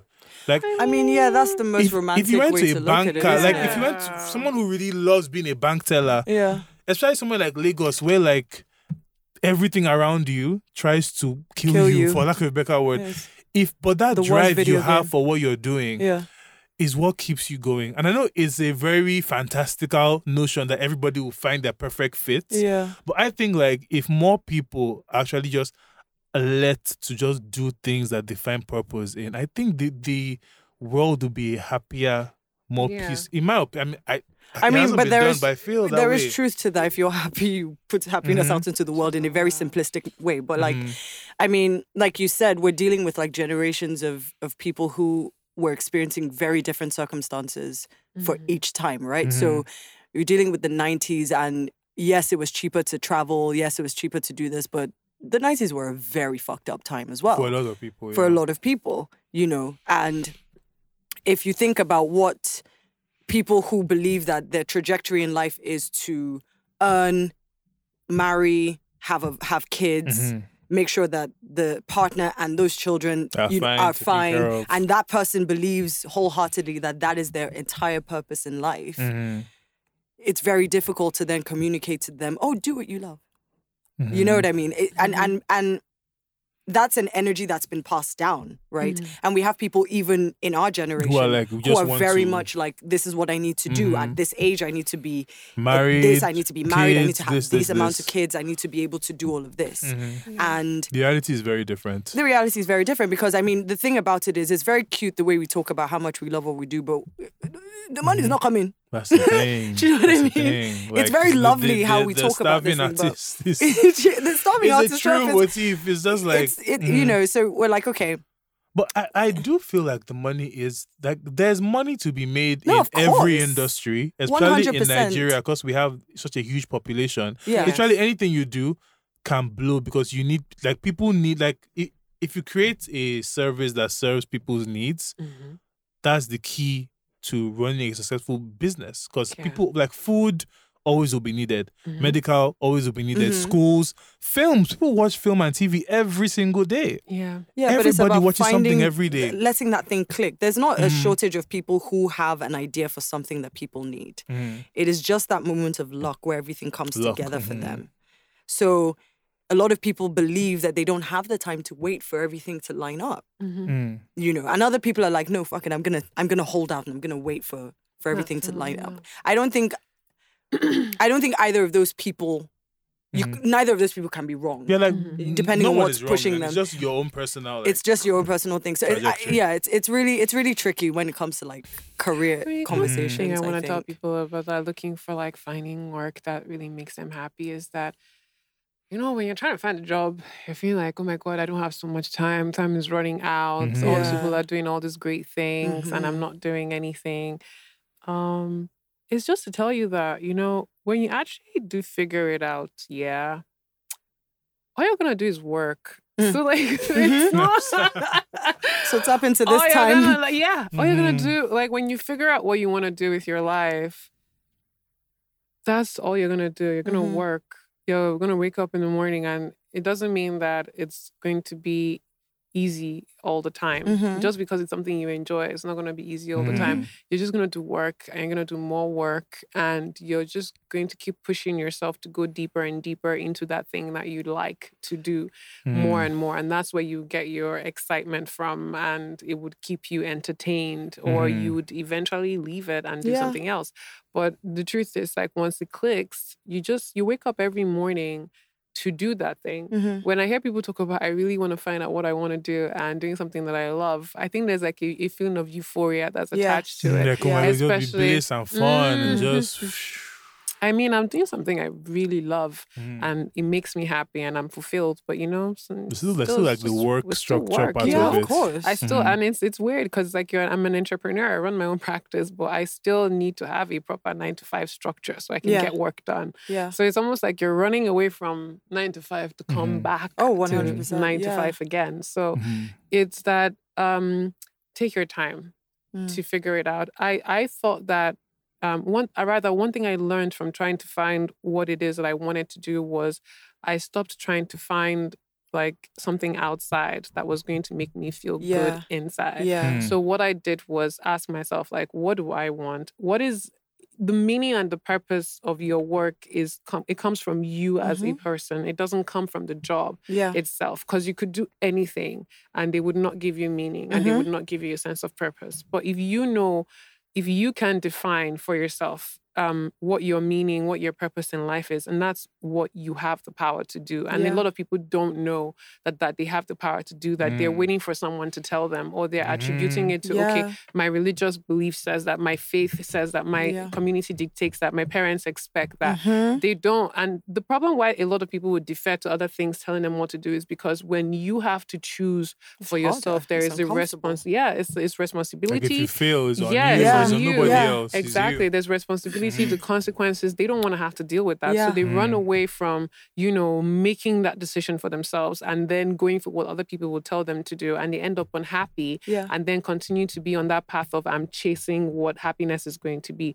So if you if you want to figure out your career path, if you want to know what you want to do in your life, um, you f- need to figure out what you want your life to mean because you're the one that's going to decide it. it From your twen, your mid twenties onward, you Mm. are an adult. Like, don't nobody give a fuck about you. People don't even celebrate their birthdays with you anymore. Like that shit is all gone. So you st- you're, Heartbreaking you're like you're reality. grown. Like, No more gifts. you're grown. So if you want if you want a job that makes you happy, I mean, this is not like a one path solution. No, of Exactly, course, like, one you of the things you need to figure out is what what do I want my life to mean? Mhm. Yeah. What type of life do I want to live? What do I want to spend my days and my time doing? What do I want to invest myself into? And a long list of things will come up. Yes. So what I did for myself was that when I had that long list, I asked myself the question of, okay, so these are the things I want to do. Which of them do I have the qualified skills for? Mhm. Um, or can I train myself to have the qualified Mhm. skills for? So, okay, fine, I have the qualification. Now let me look at the market. Mm. Which of these things that I'm qualified to do, that I'm interested in doing, do people need Mhm. in my community and that they're willing to pay for it? So by the time I answered all those questions, you have like four or five job opportunities that would come up. Like, okay, so this thing that the people need, that they're willing to pay for, that I'm skilled to do, that I'm also interested in doing, what kind of labels do they have in terms of a job? And then you can then go out there to start to look for it. So it gives you a sense of direction. When Yeah. you know what you want, you Mm. can make a better decision about what your career is. Mhm. So you're not just flaunting and and I'll also encourage like if you're six from 16 17 like start working like st- I started working yeah, when I was 17 that was when I got my first job Mm. start working no matter how long you stay in that job, one month, two months, Yeah. three months, it doesn't matter. No matter Just how build a sense. Of what it Honestly, is. yeah. Like I've worked as a Mhm. waitress, I've cleaned places, like I've done almost all kinds of jobs you can possibly think of. And it's from doing these many different jobs that I realized like I don't want to do this, Yeah. but I Mm. want to do this. I Well, I like this transferable and a lot of You jobs have trans- exactly, transferable transferable skills. skills. So like I can take this skill into this other job that would help me in this way, in that way. So Yeah. start working early to have an idea of what you what you might like and then also figure out what you want your life to be about and let that be what gives you the direction to what you want to do Yeah. and if it's not in nigeria leave nigeria if you can Leave Nigeria if you can, not please. for If, you, if you, yeah. But, uh, but I think the, the, the, the second half of this conversation, which is from the parents and we'll have with the parents actually, not with us, because I think they also have. I need to hear from them. So that's the second half of this that we'll table Mhm. for a part two. fair enough. but yeah, but I, I think it's, it's just I, what you guys have said is so insightful, and I have to listen back because when you're hosting, you're not listening. No Yeah. fair. So I have to listen back to pick everything. But, but I did hear some things, and I think that kind of, especially with COVID, I don't know what. I think we won't realize how bad this thing has messed with us till like years in the future Mm. because Yeah. everybody feels. Because every time I say, I feel like I'm in a haze. Yeah. Like nothing is clear. Like you know, like how you're going through a maze and you're just feeling for what's in front of you, and you can't really see the big picture. Like everything Yeah. just seems so unclear right now. But to but. I also feel like for. yeah, because I, I feel like um in a lot of ways 2020 held us like there was a lot of significance to what that sudden Stop. stop Yeah. Mhm. you know how it how it um, affected everyone where you- Mhm. suddenly this thing of like external validation or gratification whatever it Mhm. might be you suddenly are just having have to, to address down by yourself, Mhm. it's just you Mhm. and you have to get to know who you are and a lot of people Mm-hmm. came out on the other side there was like a mass exodus from many Compl- and companies like people were complaining, oh my god, people don't want to work anymore. it's like Obviously, that's yes. not, no, but the thing is not even yeah. On one hand, yes, people don't want to work for you, maybe, Mm-hmm. but I think it's also a case of like people don't want to don't people don't want to be in spaces that will have them feeling as badly as they were Oh, when yeah, Mm-hmm. they yeah. went into this pandemic, where Yeah. suddenly they were like, I, I can rest, but I don't even know how to do that. yeah, yeah, yeah. Uh, Or or companies that were like, yeah, there's no actual rest. We're just gonna Mm. And keep going, and we're gonna finding new pretend there is not a jobs. pandemic Finding going new on. jobs that Yeah. let you have that rest. And you're Yeah. like, oh, so it's possible to work, earn money, and have a and life. actually just like Rest. press oh, pause. Goodbye. So suddenly, like we, the, being so capitalist driven, that that that the Mm. idea of pressing pause for a second seemed so impossible for so many people. Mm-hmm. And and honestly, like it's it's a valid concern because people were having to work insane amounts to make just a little. Mhm. And so suddenly everything stops, and there's still the worry of, am I still earning? There's still the worry of, how can I earn more? Mhm. But you're suddenly having to face yourself. And what Amanda says is valid because in that time, those questions come up. yeah And you're really having to be honest with yourself and not just say, oh, you know, like, oh, these are the things I want to do. And you leave it there and you're mad at yourself when you don't achieve that. Yeah. But you have to break it down. So I think in a lot of ways, like what that did was if you allowed it to, that self examination and self accountability as well kind of allowed for clarity. Mm-hmm. And so people were coming out of that, some people anyway, were coming out of that with a renewed sense of self, with a renewed sense of with the new of energy, a new like energy, chase. clarity as Mhm. to what they wanted to do. I know for a fact that that's what happened to me. Mhm. You know, even knowing that I was allowed to take a step back from Genevieve and be like, I want to do this Mm. other thing. I want to explore how this will work. I want to be able to fail, uh, try and fail in this area, and know how to build, rebuild from there. yeah Um, and it, it's such a humbling thing just to know that it, that you can just stop, Stop. just stop for Mhm. a second. We're not saying stop for for years. We're not saying stop Mhm. just for just and figure pause. things out and then like Mhm. go on with the new Yeah, path. because then you realize that you're not scrambling like a calf who's just been born. Mhm. You know what I mean? You're coming out of it and you're able to Mhm. walk Yeah. slowly, but at least you have a path as opposed to just what we were all doing, especially in cities like Lagos, just at Go, the go, wheel go, go, screaming. Go, go, Just, I, I don't know, I don't know, I don't know, but I'm going to keep driving, I'm going to keep going. which, which unfortunately what- most of yeah. Lagos is i- i- is back in that It's manic back in that road. now. And I just, I refuse to go back into that state because I know what that did to me. I know I'm Mhm. still, what I'm still recovering from in terms of just what that manic Experience, yeah yeah experience did Mhm. personally professionally i- in in so many different ways and so that thing of just pressing pause because i mean when we think about like just tying everything together, but with like career anxiety Mhm. and that need to um that sort of need because of social media, particularly places like Instagram, Mm, to we to- to, we're not even reaching yeah, but to a kind of compare that comparison that exists, Mhm. where you're suddenly like, oh, this person is doing doing this. so much. I caught myself being jealous of someone who was doing something that I've never thought that I wanted to do. I've and to this, I know I don't want to do it, but the person was doing whatever they wanted to do, um, whatever they were doing, doing it well, seemingly succeeding at every turn. And I was like, oh, damn it, like I'm not succeeding. I was like, but I'm, hmm. we're not on the same path. But isn't Yeah. that exactly like, like what metrics and how do you Yes. even define what success is? to is exactly and then i opposed that had to this is why i take so many breaks from instagram because i realized that i was i, I st- kept falling into that thing of just allowing Other people's other lives. people's lives And then also- manicured and also, lives and also you manicured because you never know what is happening beneath the stories and Oh. beneath the smiles and, and it's beneath oh the visco entirely up to It's them like- what they want to share Or you know, I know. because it's I'm like, their therapist. like so many people. and it's, it's up to them what they want to share that Yeah. you mm-hmm. can't vilify someone for sharing what they want to share well, well, to some degree well, to, some degree, to some degree. yes 100% Because I always go back and forth between like, are you being fake or or or are we not e- entitled to know your whole life? Because both things are like you're not entitled to see me at my lowest point, Mhm. Uh-huh. but at the same time, like it's weird if you come on my page and all you see is just like rainbows and sunshine. But Well, also, that- is it? but why not? I also, mean, what was exactly, it's like- Instagram when we first also, why started? It was shouldn't pic- I don't. It's like I don't know. It's just a weird. I don't know. what was instagram when we when it first started it was poor quality pictures of food and Mhm. now it's a market and like it's three sales times over filtered photos of us and our friends. We And now it's become a marketplace. Though. I remember when we had to get a different app to send DMs. You never did that. You know, No. Instagram didn't have DMs when it first came out. For real? So you have to download a different app called like Instagram Messenger or something Cry. to send messages only from we that still had app. BBM or whatever now. So I never had did a BlackBerry until like so we had till- something till, that like, was like instant messaging. I didn't jump on the BBM BBN craze sadly or BBM BBM not N that's another BlackBerry thing. Messenger. Yeah, but, but and- but I think I think if you guys have given giving some very insightful points, and I Mm. think they just like stillness and sitting with yourself to Yeah. just try and figure things out because there is the reality, and I, I really wish money wasn't an issue Mhm. for a living because I, like so many things would just be easier to just like unload if you didn't have to worry about have to worry I have Yeah. to parent. Yeah. like even Mary J. Blige, like that stupid ex-husband of hers, she was like after the judge made the ruling Mhm, to pay all this alimony, mhm. which I, Have you have you seen Kelly Clarkson's?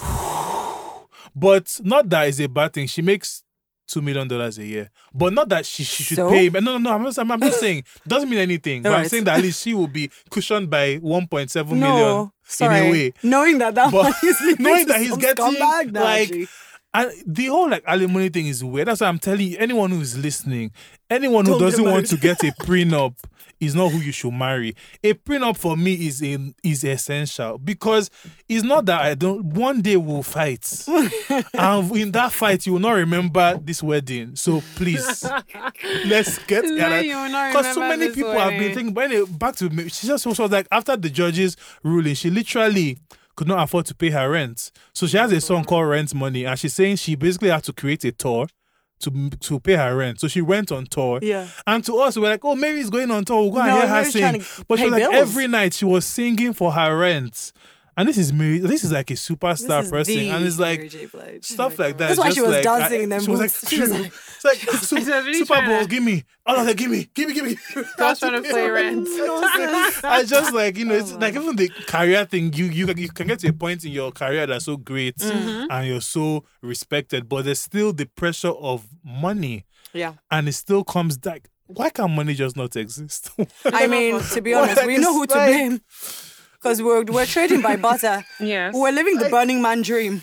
Just everybody was Burning Man trading, dream, child. trading, trading, Not trade the- by barter. yeah. If you have a service and I have a, just don't worry, Just just, trade bring the service. I'll give you the good. But- now, But You have people still do that to some extent. But, but, but, but I think like just to round everything up, um, because we've gone on for a while and we have Yeah. deadlines. But this has been very good. I, I Good luck think we definitely need a part two, Sha, because Yeah. there's still a lot more I want to talk about, especially the social media aspect, but we don't have time because I feel like so social media is is something that came with us yeah. Mm-hmm. because we came from Nitel.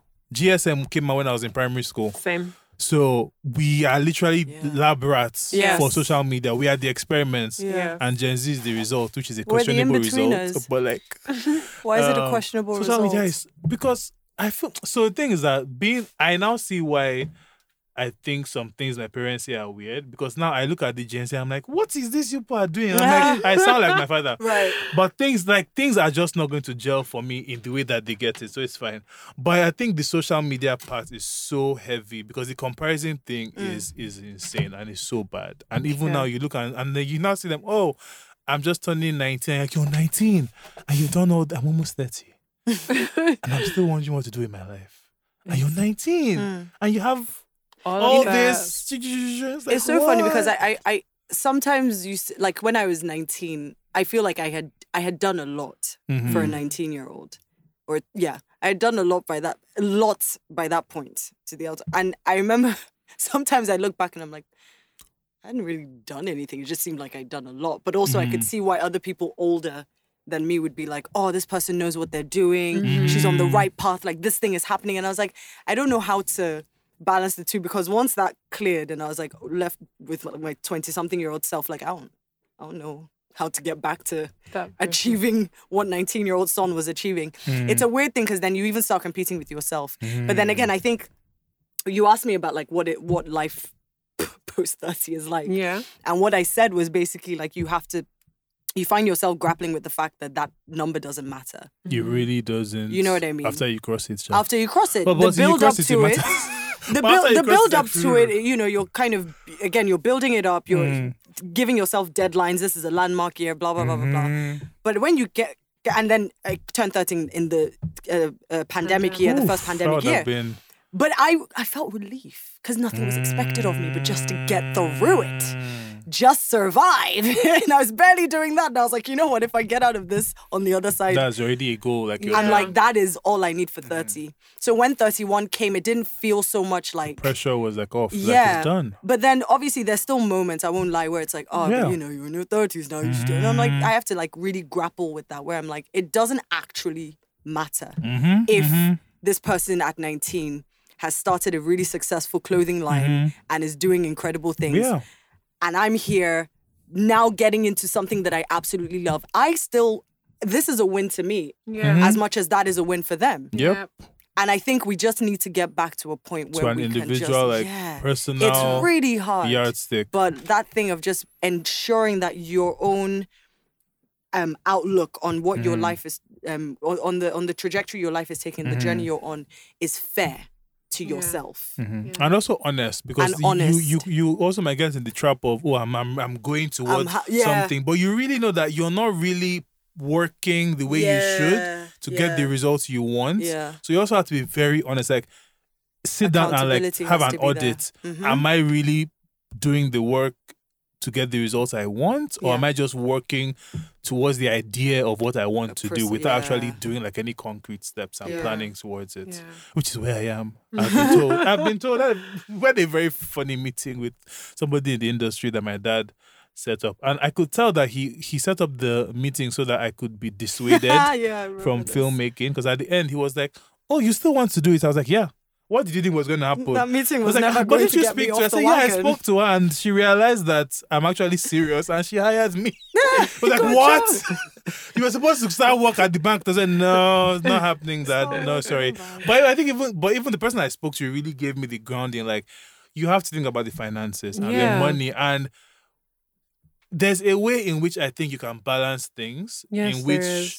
You can take from one to feed the Feed other the and other. vice versa and come to some kind of, it won't be ideal and i think some of us kind of me live in the like It has to be perfect. It's perfect setting white way picket fence i'm going to wake up and every day i'll be happy i'll be motivated. Even doing what you love there's some days you wake up i don't want to write anything Yeah, oh my There I love writing, but I don't want to do it today. The worst part of writing for me is yeah. actually writing. Mhm, like I don't want, I don't want to do this today. I don't want to go anywhere. Yeah. Like, please leave me. I just, but but you have to wake up and do it. Yeah. If not, but you'll be also give yourself grace that sometimes a- and, this is may not does not have to be an, a frequent thing but that sometimes you just can't and that has to be okay because that That's forcing. Is like that thing of Yourself forcing not- yourself yeah not. And I think like another thing is like people understanding money. You know Yeah. that thing I said about making money and having Mm, like and having a lot of people want to have money. Hold. They Mhm. want like money to come, but to, like I, I tell my clients that money is like an it's energy. It flows. It would always come to you and it would leave you. But Mhm. it's a matter of what do you do with it when you have it. Mhm. A lot of people don't understand how money works, and A because lot of that, we're not taught in the no, in they're the not. right Your way. parents don't teach you about money. I have Mhm. a father who's an accountant, so Mhm. Yeah. that knowledge about money Was- was, that's a- already a rooted in huge gift. yeah, I know. And I told him one time, I remember when I went home, we were burying his mother, and I told him, I was like, that, you know,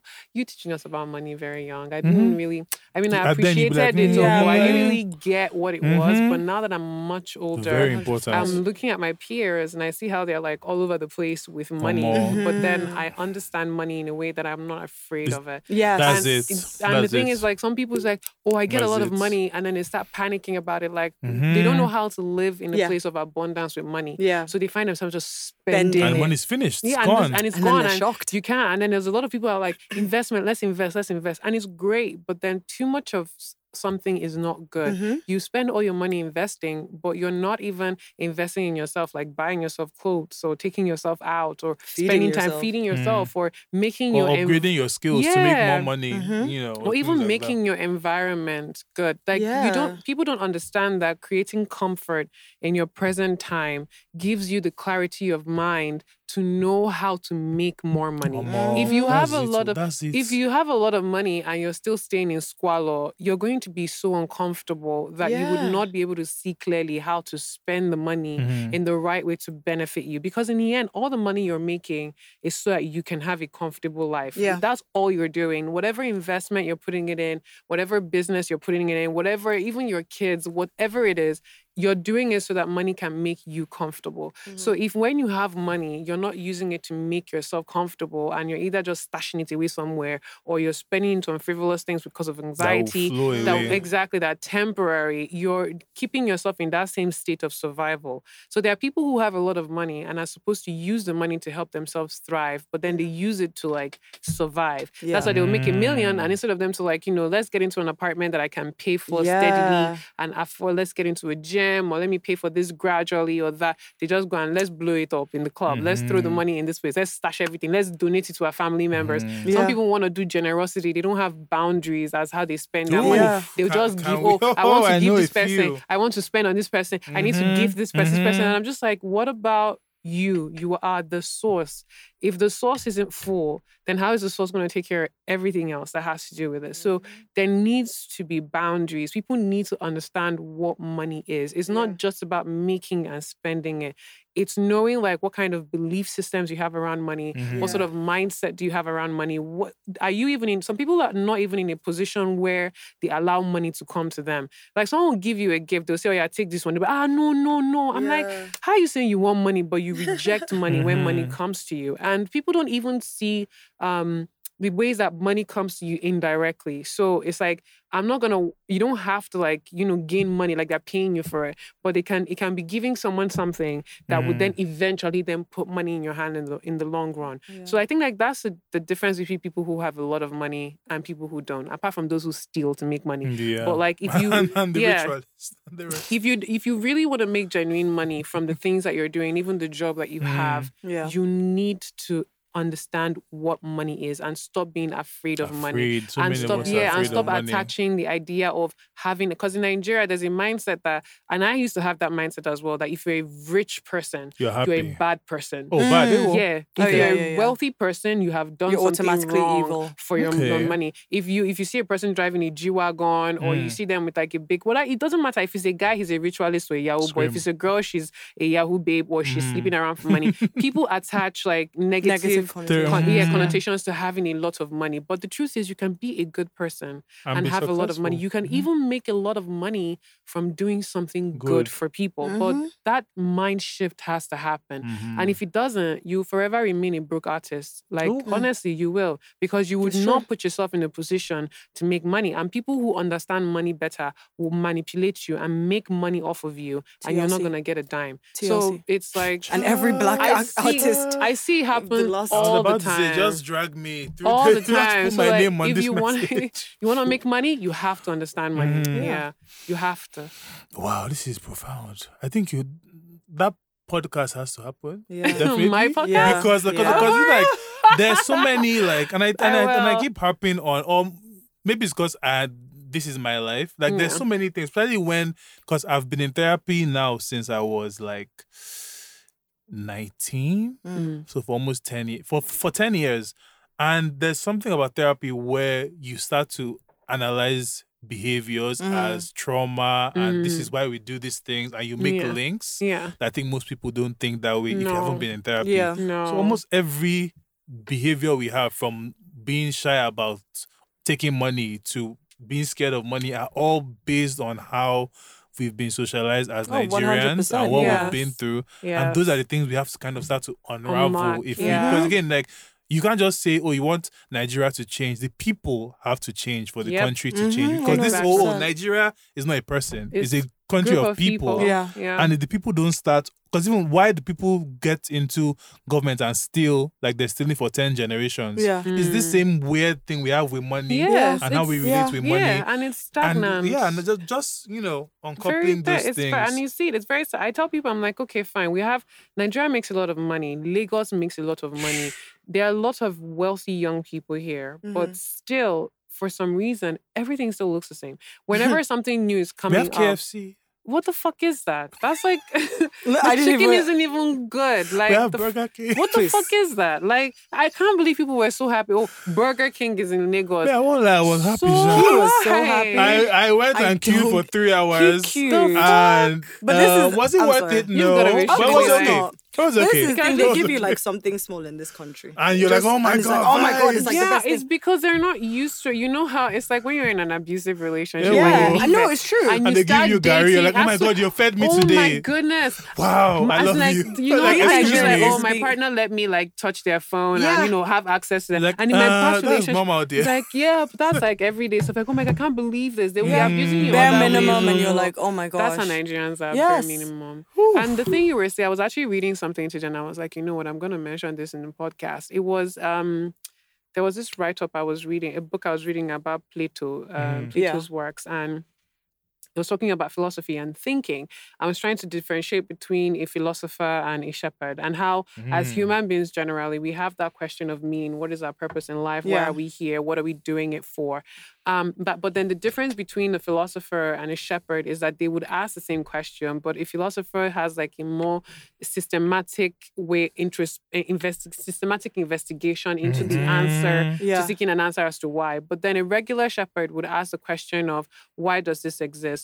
But then a, th- a problem, which is a problem that a lot of people have, is that they ask those questions, but then they don't allow themselves to get Mhm. answers, yeah. like So- yeah. Yes. like, yeah. So it's oh, like, why, are is this? doing So why does this exist? And then they just stop. Yeah. They just stop thinking. And because thinking, like critical thinking to find, like when you're saying you're looking for what is my purpose in life and what does it mean, it requires thinking. Oh, like you have to Oh, actually sit down Yeah, and like, and think. oh, mhm. But then that thinking, like it, it, the effort required to think to find an answer, people don't have the patience and they don't have the strength and the courage for So, it. the, this the courage as well. Yeah. Yeah. Oh, the So- peace in Nigeria, pe- you know, Yeah. and then so they much going on. run, Yeah. they run from so it, much, they mhm. run away from it, and then they abandon it, and they never find answers to it. So some people are afraid of thinking, and because of that, they can't find meaning, and because of that, they're just like a bunch of headless Coasting ghosts. So anything I can. I can literally just tell them anything, Anything. and they would believe it. Which is why motivational speakers are so popular they're now. so Ooh, good. Can we, can honestly, we talk about Yeah. the They are online so- courses Because- and the motivational aspect? because so just there's this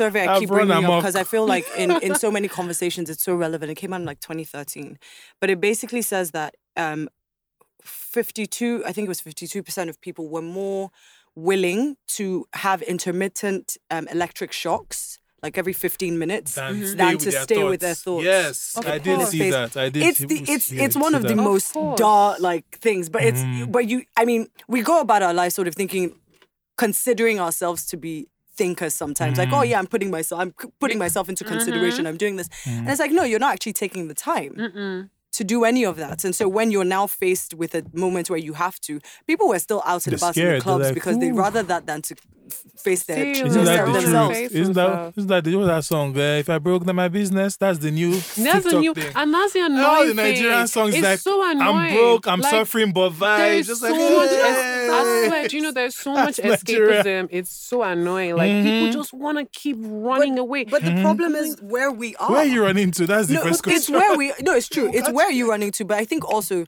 Nigerians have reached a point. I, I was saying this one day. I was like, w- when people are driving, I feel like they leave their bodies. So like their eyes definitely are like completely glazed. Mhm. yeah. So like even in the Lekki struggle of Mhm. toll gate, you're not there. It's like muscle memory to You're just, just, like fight to "Ah, the ah," you're just doing all of that, but you're not really there.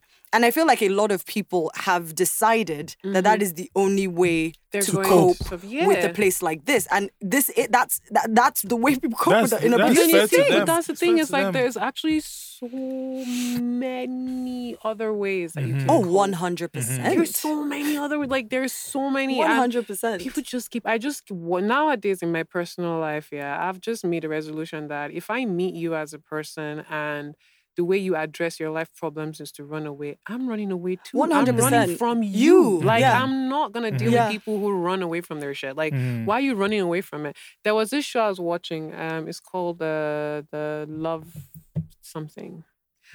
This love thing, they put them in like a box and then they have like them, a reality show. Yeah, like a- reality show. Love is blind. yeah, love is blind. Anyways, I was watching the Brazilian version. Oh, that Is show it is good? a And one of I yes, haven't- That oh, show is a watch. It's really good. It's actually really good. Um, there was something that one of the characters said. She said that you, you when you have problems, you have two choices. You can either run away or if you can face it. Mm-hmm. But if you run away, you deal with it alone. When you face it, you have somebody with you. When you Mm-hmm. face your problems, there's a high chance that you're going to have either a friend, even a stranger, a Mm-hmm. book, Google.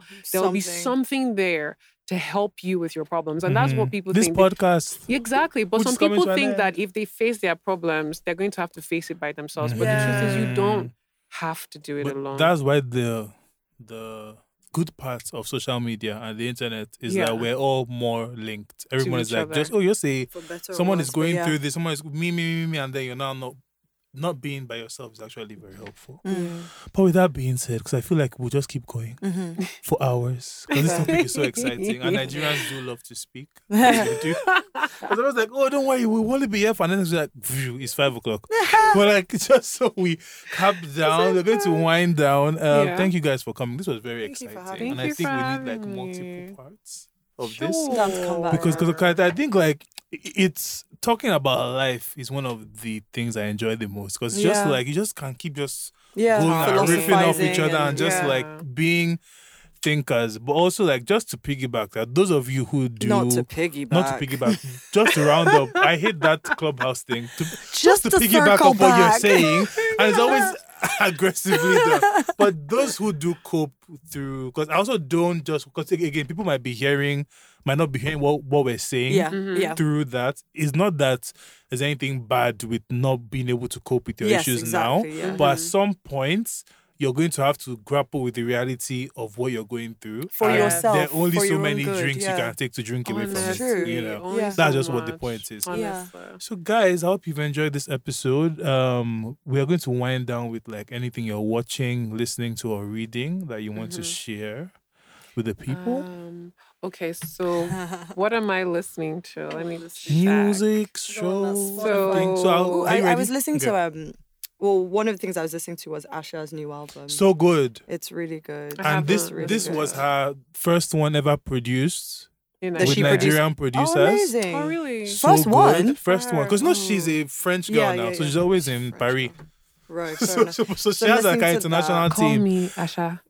and then I, was I feel and like the, Asha the is cavemen through did like so a- a renaissance, and I'm yeah, here for it. I'm here for you. And shout out to the cavemen because I feel like they, they had a very strong hand Oh, yeah. in this Fantastic. new kind of because she's really close to them now and she worked with them on this al- on this album and just they they, they, they seem to be friends Yeah. from what I can see and Um, I'm, I'm I'm so happy because again she's like someone who we've known all our lives and Yeah. it's Watching just her showing change. that she with every album everything's Yeah. just changed and this fifth one I think in my experience is, is when I've seen her the most like Queer. free Yeah. carefree like like Yeah. ooh, Yeah. I love I know my the life. rainbows everywhere. Yes, also that. I'm like, I'm so happy for her. I am. Also, Wait, shout what's out to? Mikey. Sorry? Oh Oh my no, God, but shout out to. Mikey. Yeah, shout out to Mikey Mikey. shot her album. Can you believe, Yes, guys? So if you listen to the podcast, the person that Mikey was speaking about a few episodes ago was Asha. He Amazing. shot her album cover. Oh, It's so really? gorgeous. And for some reason, you have refused to post it on your Instagram because you don't like Attention. acclaim for your work. that is But so we are calling you sad. Someone out. needs to So everybody, his please Instagram go so and they can- share and comment. I went on Asha's post and said, "A cup of Mikey, yes, A or Mikey or Shai, whatever." Cup of Mikey. Mikey. That's Mikey, yes. Ah. So shout out to you for that album cover and the many more he has on the way. But I won't say anything for Um, um, beat me, please. Mad In addition to- but yes, in what else addition are you to listening Asha- to? I'm listening to the Batman soundtrack. That's 'Cause my it's movie. really- What, have you watched the? seen? So yeah. Oh, Which is one- Lord, it's my so God. it's I um seen it's a great um Don't give me spoilers. no guys. no no So. Asha's Asha's album is kind of really good for the drive the sort of Mhm. wind down the Batman one kind of is really to get me That soundtrack, Right. was, that sound, that score. go. and that's then I one thing. Like, yeah. I'm so happy working with Sonia about someone who cares about like scores Mm. Mhm. and like music and atmosphere of films. yeah and not just the acting. It's because important, the score man. adds so, So much. much. Like the score of the Batman is incredible. It is. I'm Yeah. gonna watch Oof. it. I'm gonna go to cinema and So see good. it. Yeah, dude. What is Definitely that? Yeah. So good. So yeah that and Yeah. then Oh, um, shout out to the Riddler. That read Riddler, my God, perfect. Yeah, beautiful. That's what I was saying. No incredible, one spoiled it. It was really so great. good. I want just to spoil d- it so just bad. don't don't spoil don't it. we'll No, talk no, about no, it no, we'll no, talk no, about no. it later So that's I my haven't second seen it. podcast, which would have started by now if We'll I talk had about a it later. good overseer. okay But I'm, I'm yeah. There's a Okay. movie podcast on the way because I'm obsessed with TV shows Yeah. and films. I watch Okay. everything. But how about you? yeah So, that's what am I listening to? Um, so uh, two artists that I'm actually really focused on now is FKA Twigs Love and her. her. Florence the Machine. Love they're them going- Florence is back Yeah, Florence is Mhm. back, and they are musical artists that I know. Like every with every album, there is an evolution of self, and I love the person that Florence, the Is woman that Florence is now. Like Yeah. how, like the art she's putting out. It Yeah. feels like a little bit of Florence of um, you know, um, Shake it out. Time. shake it out. No, no, before shake Before it out. shake it out. Wait, was it before? Was Shake It Out the one I had between two lungs? She's Florence no, of that was lungs. before Shake It Out. Yeah, So, so Shake It Out was the one from Gossip Girl and that time. Yeah, So, so, she, before that was the lungs. Mhm. So she's like a little bit of Florence of lungs, Mhm. and now like a an older version of herself that Yeah. has really. She's just come to like a place of like I'm comfortable with the miserable person that I can be sometimes and the Mm. music that I make, and I relate to and that. finding love joy. that. in yes, that as finding well, joy like, in like who she that is. That video was so cute. Oh, have you Like, seen King? No, is there a video for that No. yet? There's a song, King. Oh my goodness, there's No, a video. no, She releases Mm. videos with every song. Mm. You should go on YouTube. I, I saw the that. video where she was doing the choreography. I, don't think that's King. That's the first single. What's the first single? I forget the first single. But that's the video I've seen. Yeah. I thought the first one. single was King the first Was it single is King? King. Then that's Yeah, the then video I've that's the one seen. The one where she was like floating with like a cape and everything. Yes, and, Yeah. then, and then there's like a dance break kind of thing where Yeah. there's It's King, all isn't of it? them In in, like a- rows and they're dancing in some kind of is that like a theater, like an amphitheater. There's King, and then there's another one. I think it's called uh, is it Fall Behind Oliver? I can't remember the name, Yeah, but then well, it's still the same the videos. setup Mhm. as Mm. well. okay? So then there's FKA Twigs. Um, her new sound is very interesting. It's very Mm. boppy, but still has that same has synth voice. I like um, the song layer. with Rema. It's, an it's haven't- very it's an interesting where she's where she's um Gotten to. gotten to Yeah. yeah Mm. It's very even her music videos are more expressive. Um, she's dancing more in groups yeah than on her own because before her her music videos were solo yeah performance solo and- performances and it was very great and Yeah. everything. But now she's like more exploring that part of her dance a bit more, and I love that. I love watching the evolution of artists. Yeah. Like it, it really inspires me. Like it shows that you can become like different, different layers. things, 100%. different And that's something I look for in Nigerian artists, but I don't find it because Mhm. they always seem to just remain the same. yeah Mhm. It's almost like the depth that you have to go into to pull out a version they of don't go yourself. they that don't. deep. No, they don't go Yeah, that it's deep. very deep. surface. So deep. after a while, like even with Burna, Burna used to go deep for me, but after a while, like it just seemed like he's gotten to like a plateau and then he's just on this like stagnant level. So I Mm. don't feel I don't feel like as I'm growing, the artist is growing with me. Like Asha, for example, Asha is growing, like we're growing Mhm, with. Asha. So Yeah. those are the two artists that I'm looking at now. Um, in terms of books, um, I I have like my spiritual books that I use for meditation and like Mm. um my own self like work. So Mm. I'm reading a book called um, um, Succulent Wild Woman. Okay. Um, and then also title. Mhm, and then there's affirmation from my inner child. mhm. Um, and then there's a recent one. Then there's figuring by Maria Popova, which I've been reading for like four years now, Mm. and actually three. And then there is one I started today, which is uh, Plato's Republic and Phaedrus Symposium, Apology, Crito, Phaedo, and other works. It's like a critical guide to the appreciation of subject matter, meaning, and style. Ooh, so child. it's literally like a book that critically analyzes the work of Plato. critical God thinkers. damn. Yeah. So I That's a just. I want to God read damn. it. It's so exciting. I bec- give you hand. No, it's seriously, nice because I'm like such I a terrible feel reader. like it helps me learn how to think Mhm. critically. Critically, yeah. I mean, b- which you have to do for your field of work, like you, and even for Yeah. most, yeah, just in life in just general. in life, and I I, I think, love yeah. being a critical thinker. So But anything, that depth, I will just, I will stick to. Like, I'm tr- I'm really That's trying to get better at like, reading. shows. I used to be really like I'm horrible at re- reading. Yeah, I'm I, I, at I am. reading. I'm getting better, but I also I I return to the same books. Mhm, Um, Mm. sometimes when I'm feeling a particular way, so I'll return to like a book that will kind of mhm. give you a gut g- g- feeling. get get me out of the feeling or Okay. put me deeper in it. Mhm. Um, but I do want to start reading a bit a more diverse. Book. Um, yeah, just a more diverse. don't I just don't have the time because the the, the, the thing with You don't like fiction? learning. I do not Oh. like fiction. Oh, And that's weird. my- I used to I, when I started lean writing, I started writing fiction. I don't Mhm. like fiction.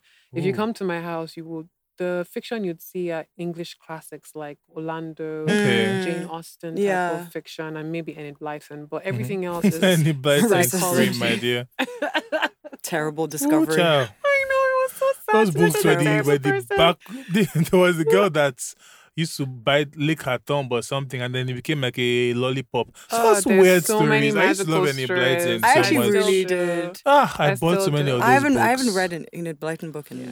Yeah, because I think I I passed that. now. level. Any I Blyton won't book. But yeah. it's- Yeah, but Yeah. I, I, I just don't have time because now I'm consuming a lot of like TV and film stuff because that's well, what if you I'm Yeah. reduce the amount of TV and film stuff, I can't because I'm learning. But like I'm trying to like, to like write to read. yeah. I mean, to be fair, I'm I have I do a chapter sometimes, I'm even reading. a page. but like My I read, concentration is like also four awful. books at the same Oh. time. So I have to revisit. Mhm. Um, but I do certain audiobooks. chapters. Do you know that what counts. I do for that? Is I read out loud to myself. If I started when- doing that. That's yeah. a really good Hmm. idea. When you sit, Yeah. just sit with yourself and read out loud. But I do to audiobooks. Does that count as reading? Of course it Of does. Oh, then I'm course. a reader. I do I'm audiobooks. I'm a. I have a, a Kindle, so I have like Audible.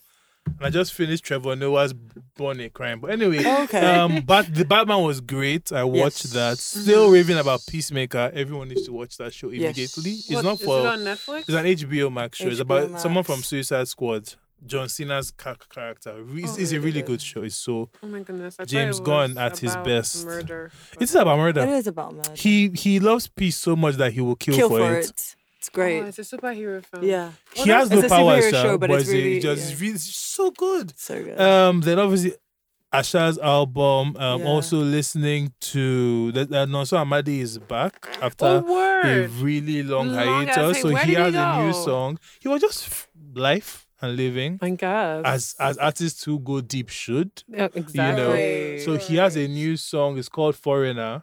Um, I, I really like it a lot. Is it So- about love?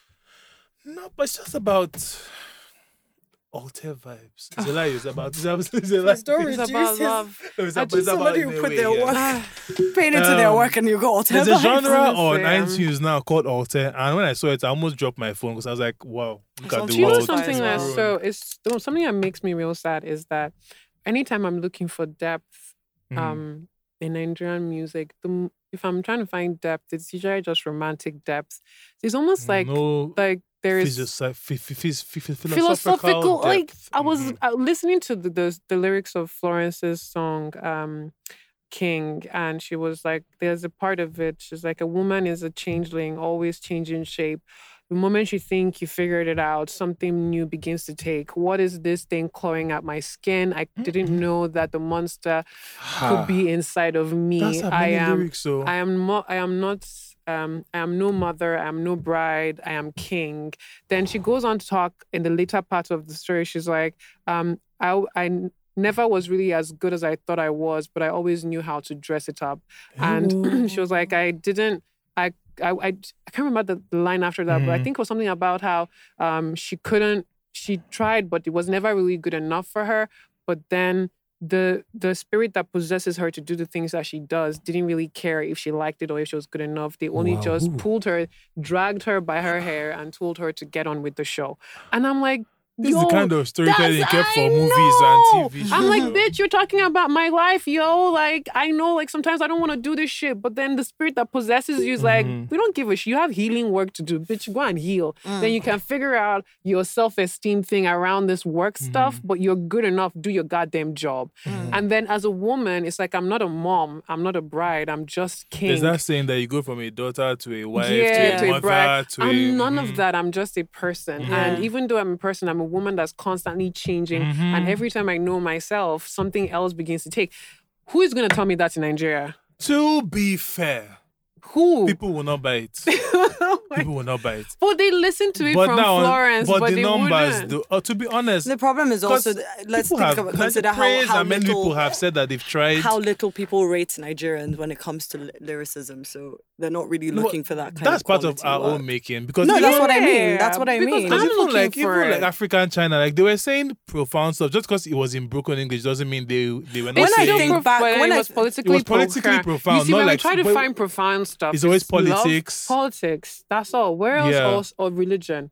We never. There is never really like profoundness in like the actual debate of the topic of life, Yeah. human Mm-hmm. Maybe existence that's as coming. it is. That's coming because the younger artists like the Amari and um, what's her name? to party. What's hmm, and what's her name? Um, the oh my Arya god, Star. Ayra Starr to some extent, and also the what's her name? Not Weird MC. What am I saying? Weird MC. Weird Oh my god, I don't know. Weird she was um Wavy the creator, and I like there's so many of these new artists who are like All they have is good sound Mm, and but- but nice I- lyrics, but I, I- don't think no, like I don't see I, depth I think they're making the space for, for that. different kinds of expression. So somebody will see that and be like, okay, I can lean away from the typical, Give and me that will words. eventually lead to someone Yeah. giving us the Florence that we Everyone- want. She's everyone- on the way. it's always aesthetically pleasing. It's way. always beautiful. It always Mhm. looks nice. It's always packaged Mhm. well. But when you read the words of it, when you, because for me, like when I connect to music, I need to hear what You the read fuck you're saying. Yeah. Mm. So like I need to understand what you're saying. So when I Mhm. read the listen to the lyrics and it's just I mean there's a time there is space for, For all those kinds of songs, but there's just not been enough Being space produced. for deep lyrical work to It'll be come. done. I think it will come. It will come.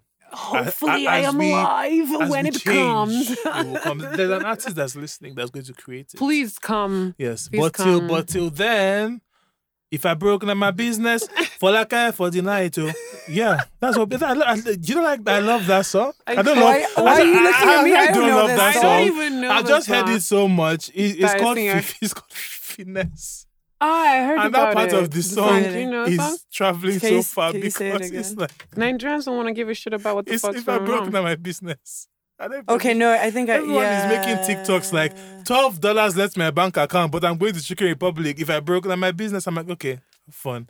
Hopefully Yeah. we get beyond this. But it's I mean, you know, that's where we are now. Will we? Last year there was an anthem for like know, yes. the year before that we were anthem for- the next no Dory. We're going from one anthem to the next of, Oh, of poverty Of poverty. struggle. one day, well, that's why I'm leaving this country, dear. At some point, Get out while you still can, get how well you can. Um, oh shit. on that note, dears, we will finally round let's- up.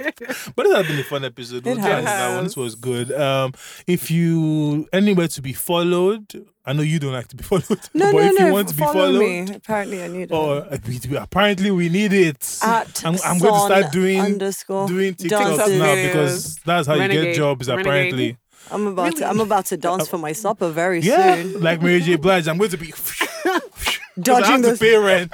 In my thigh I high have to pay rent. Oh. Rent So that people will think that they can take a chance on me because I have followers. Take but chance. that's a story for another day. but yes, where can you be found on the internet? Um, at son underscore irabor on Instagram. Yes, and also follow follow Genevieve magazine. Follow Genevieve one magazine of the indeed. Staples in many households, including mine, for years. And also a Jack Wednesday company, which is just Wow. a Jack we Wednesday Co. We are on Ooh, a Instagram. Jack Wednesday on Instagram. That's a production outfit. Yes. Yes. For some quite special films coming Mhm. soon. Okay. Excited. How about you? Um, so I'm presently off Instagram. Mhm. Same. My personal page is Amanda Iheme. I don't even know if I want to come back. Mhm. Um, but you know, they say you need it for people to see you. Visibility that's and the that. double-edged It's sword of social a media, problem. man. It's always a problem. But I've during this hiatus, I realized like people don't need to know what's going on in Mhm. my life. It's not your business. Quite so um, you can Amanda Iheme is there. You can Mhm. follow me my personal, but uh, my practice is Ndidi. That is N dot D dot I dot D dot I. Mhm. Yeah, that's NDD. Yes, and you guys should follow us. Every day, people ask me, like, I'm like the mental health person in the group. Like, For I real? don't know how it became me. Mm. And I'm like, oh, where, can- like, I have texts from I do About past- recommend you a lot. and I, I recommend Thank you you, all the time. Like guys. you, there's mentally aware NG. Yeah. Um, there's um, ooh, brain, not brain. There's one in Lekki here as well. I forget the name, but like. There's so many people who Yeah. are thankfully taking up the mantle Yeah. of, and even um, I can Farida. recommend my who was on the show. as Okay. well. Mhm. Um, her name is Anu. Okay. Um, she runs Us Therapy. She's Okay. amazing as well. I also have colleagues. Mhm. Um, Nungu Health. Mhm. Um, Welcome to Truth. That's Mhm. Angel Yunkore. okay. Um, you also have uh, Sandra Anyebi. Then she runs um, Psych Babble. Okay. So these are all pages on Instagram. So you like can find I'll their follow. amazing yeah. therapists. Oh, Mhm. and then in Abuja, you have Private Mirrors. Mm. Therapists have very interesting names. for Indeed. I them. know, that's very insightful. There was and very one that. I heard that kind of threw me. Uh, Mind Mind County. That's the one that's in Oh, Lekki. yeah, Mind Mind County. County. Mind There's County. one that's like relig- there's got a religious sort of quote as its name. It's quite frightening. Child. Oof, that's not where I mean, they, they be. do say that they they they're, they're more than religious like counseling, which is fair. But I like don't the, I can't want remember religious what the name was. in the mix at all. But it was, I don't but need it was, to. it was I such mean, a fright. I'm also very you know when the name is like to the, the so I'm, something I'm, of the something of the caliphate. I don't know what it Oh, was, wow, but it was just that's like Lamb Ah. of Lamb of Lamb of something. I was just like Judah, la, tribe of Judah. no, it was like I'm sure some quotes from deep in the Bible, but I was just like, Oh, y'all, no. no, you think y'all. Yeah, I mean, I can understand why because really therapy You're, is like but especially here, I can see why they would want that as their in. No, no, no. You and know? it's it's necessary for that kind of thing because we're Yeah. a very re- religious country, so we need that. But And that's just not for me. Not for my Not my for me, because I will know. But anyway, guys, um, so follow everyone. Um, you guys know where you can find us. Thank you for listening. Yes. Subscribe. Thank you to those who send emails and you know comment. Tony Tony the Tiger. Thank you for your response. Code name is not his real name. And um, subscribe. Please rate us on iTunes. Share with your friends and um. Yeah, Farida, who was on the show a few months ago, we spoke about body image. Her um, life coaching website is up now. It's called Happy Healthy NG. So just check that on Instagram. and if you loved her session, you will enjoy. I've used her before, so she's really good. So Mm, sign up with her. yeah. And with that note, guys, we're going to round up to the end of the session. Oh, I've got, oh no. Last thing, fuck Tucker Carlson and every Republican who is asking for this woman's LSAT LSAT results. It's so sad. The first black woman who is nominated to the Supreme Court is being questioned about her capacity and whether she can do the job. So, ah, I, I hate America sometimes. Anyway, Sometimes. sorry to sorry to end on that grim note, guys. Sometimes. See you next week where we'll have more amazing ladies for the Women's Month talking to us about things. Goodbye. Goodbye.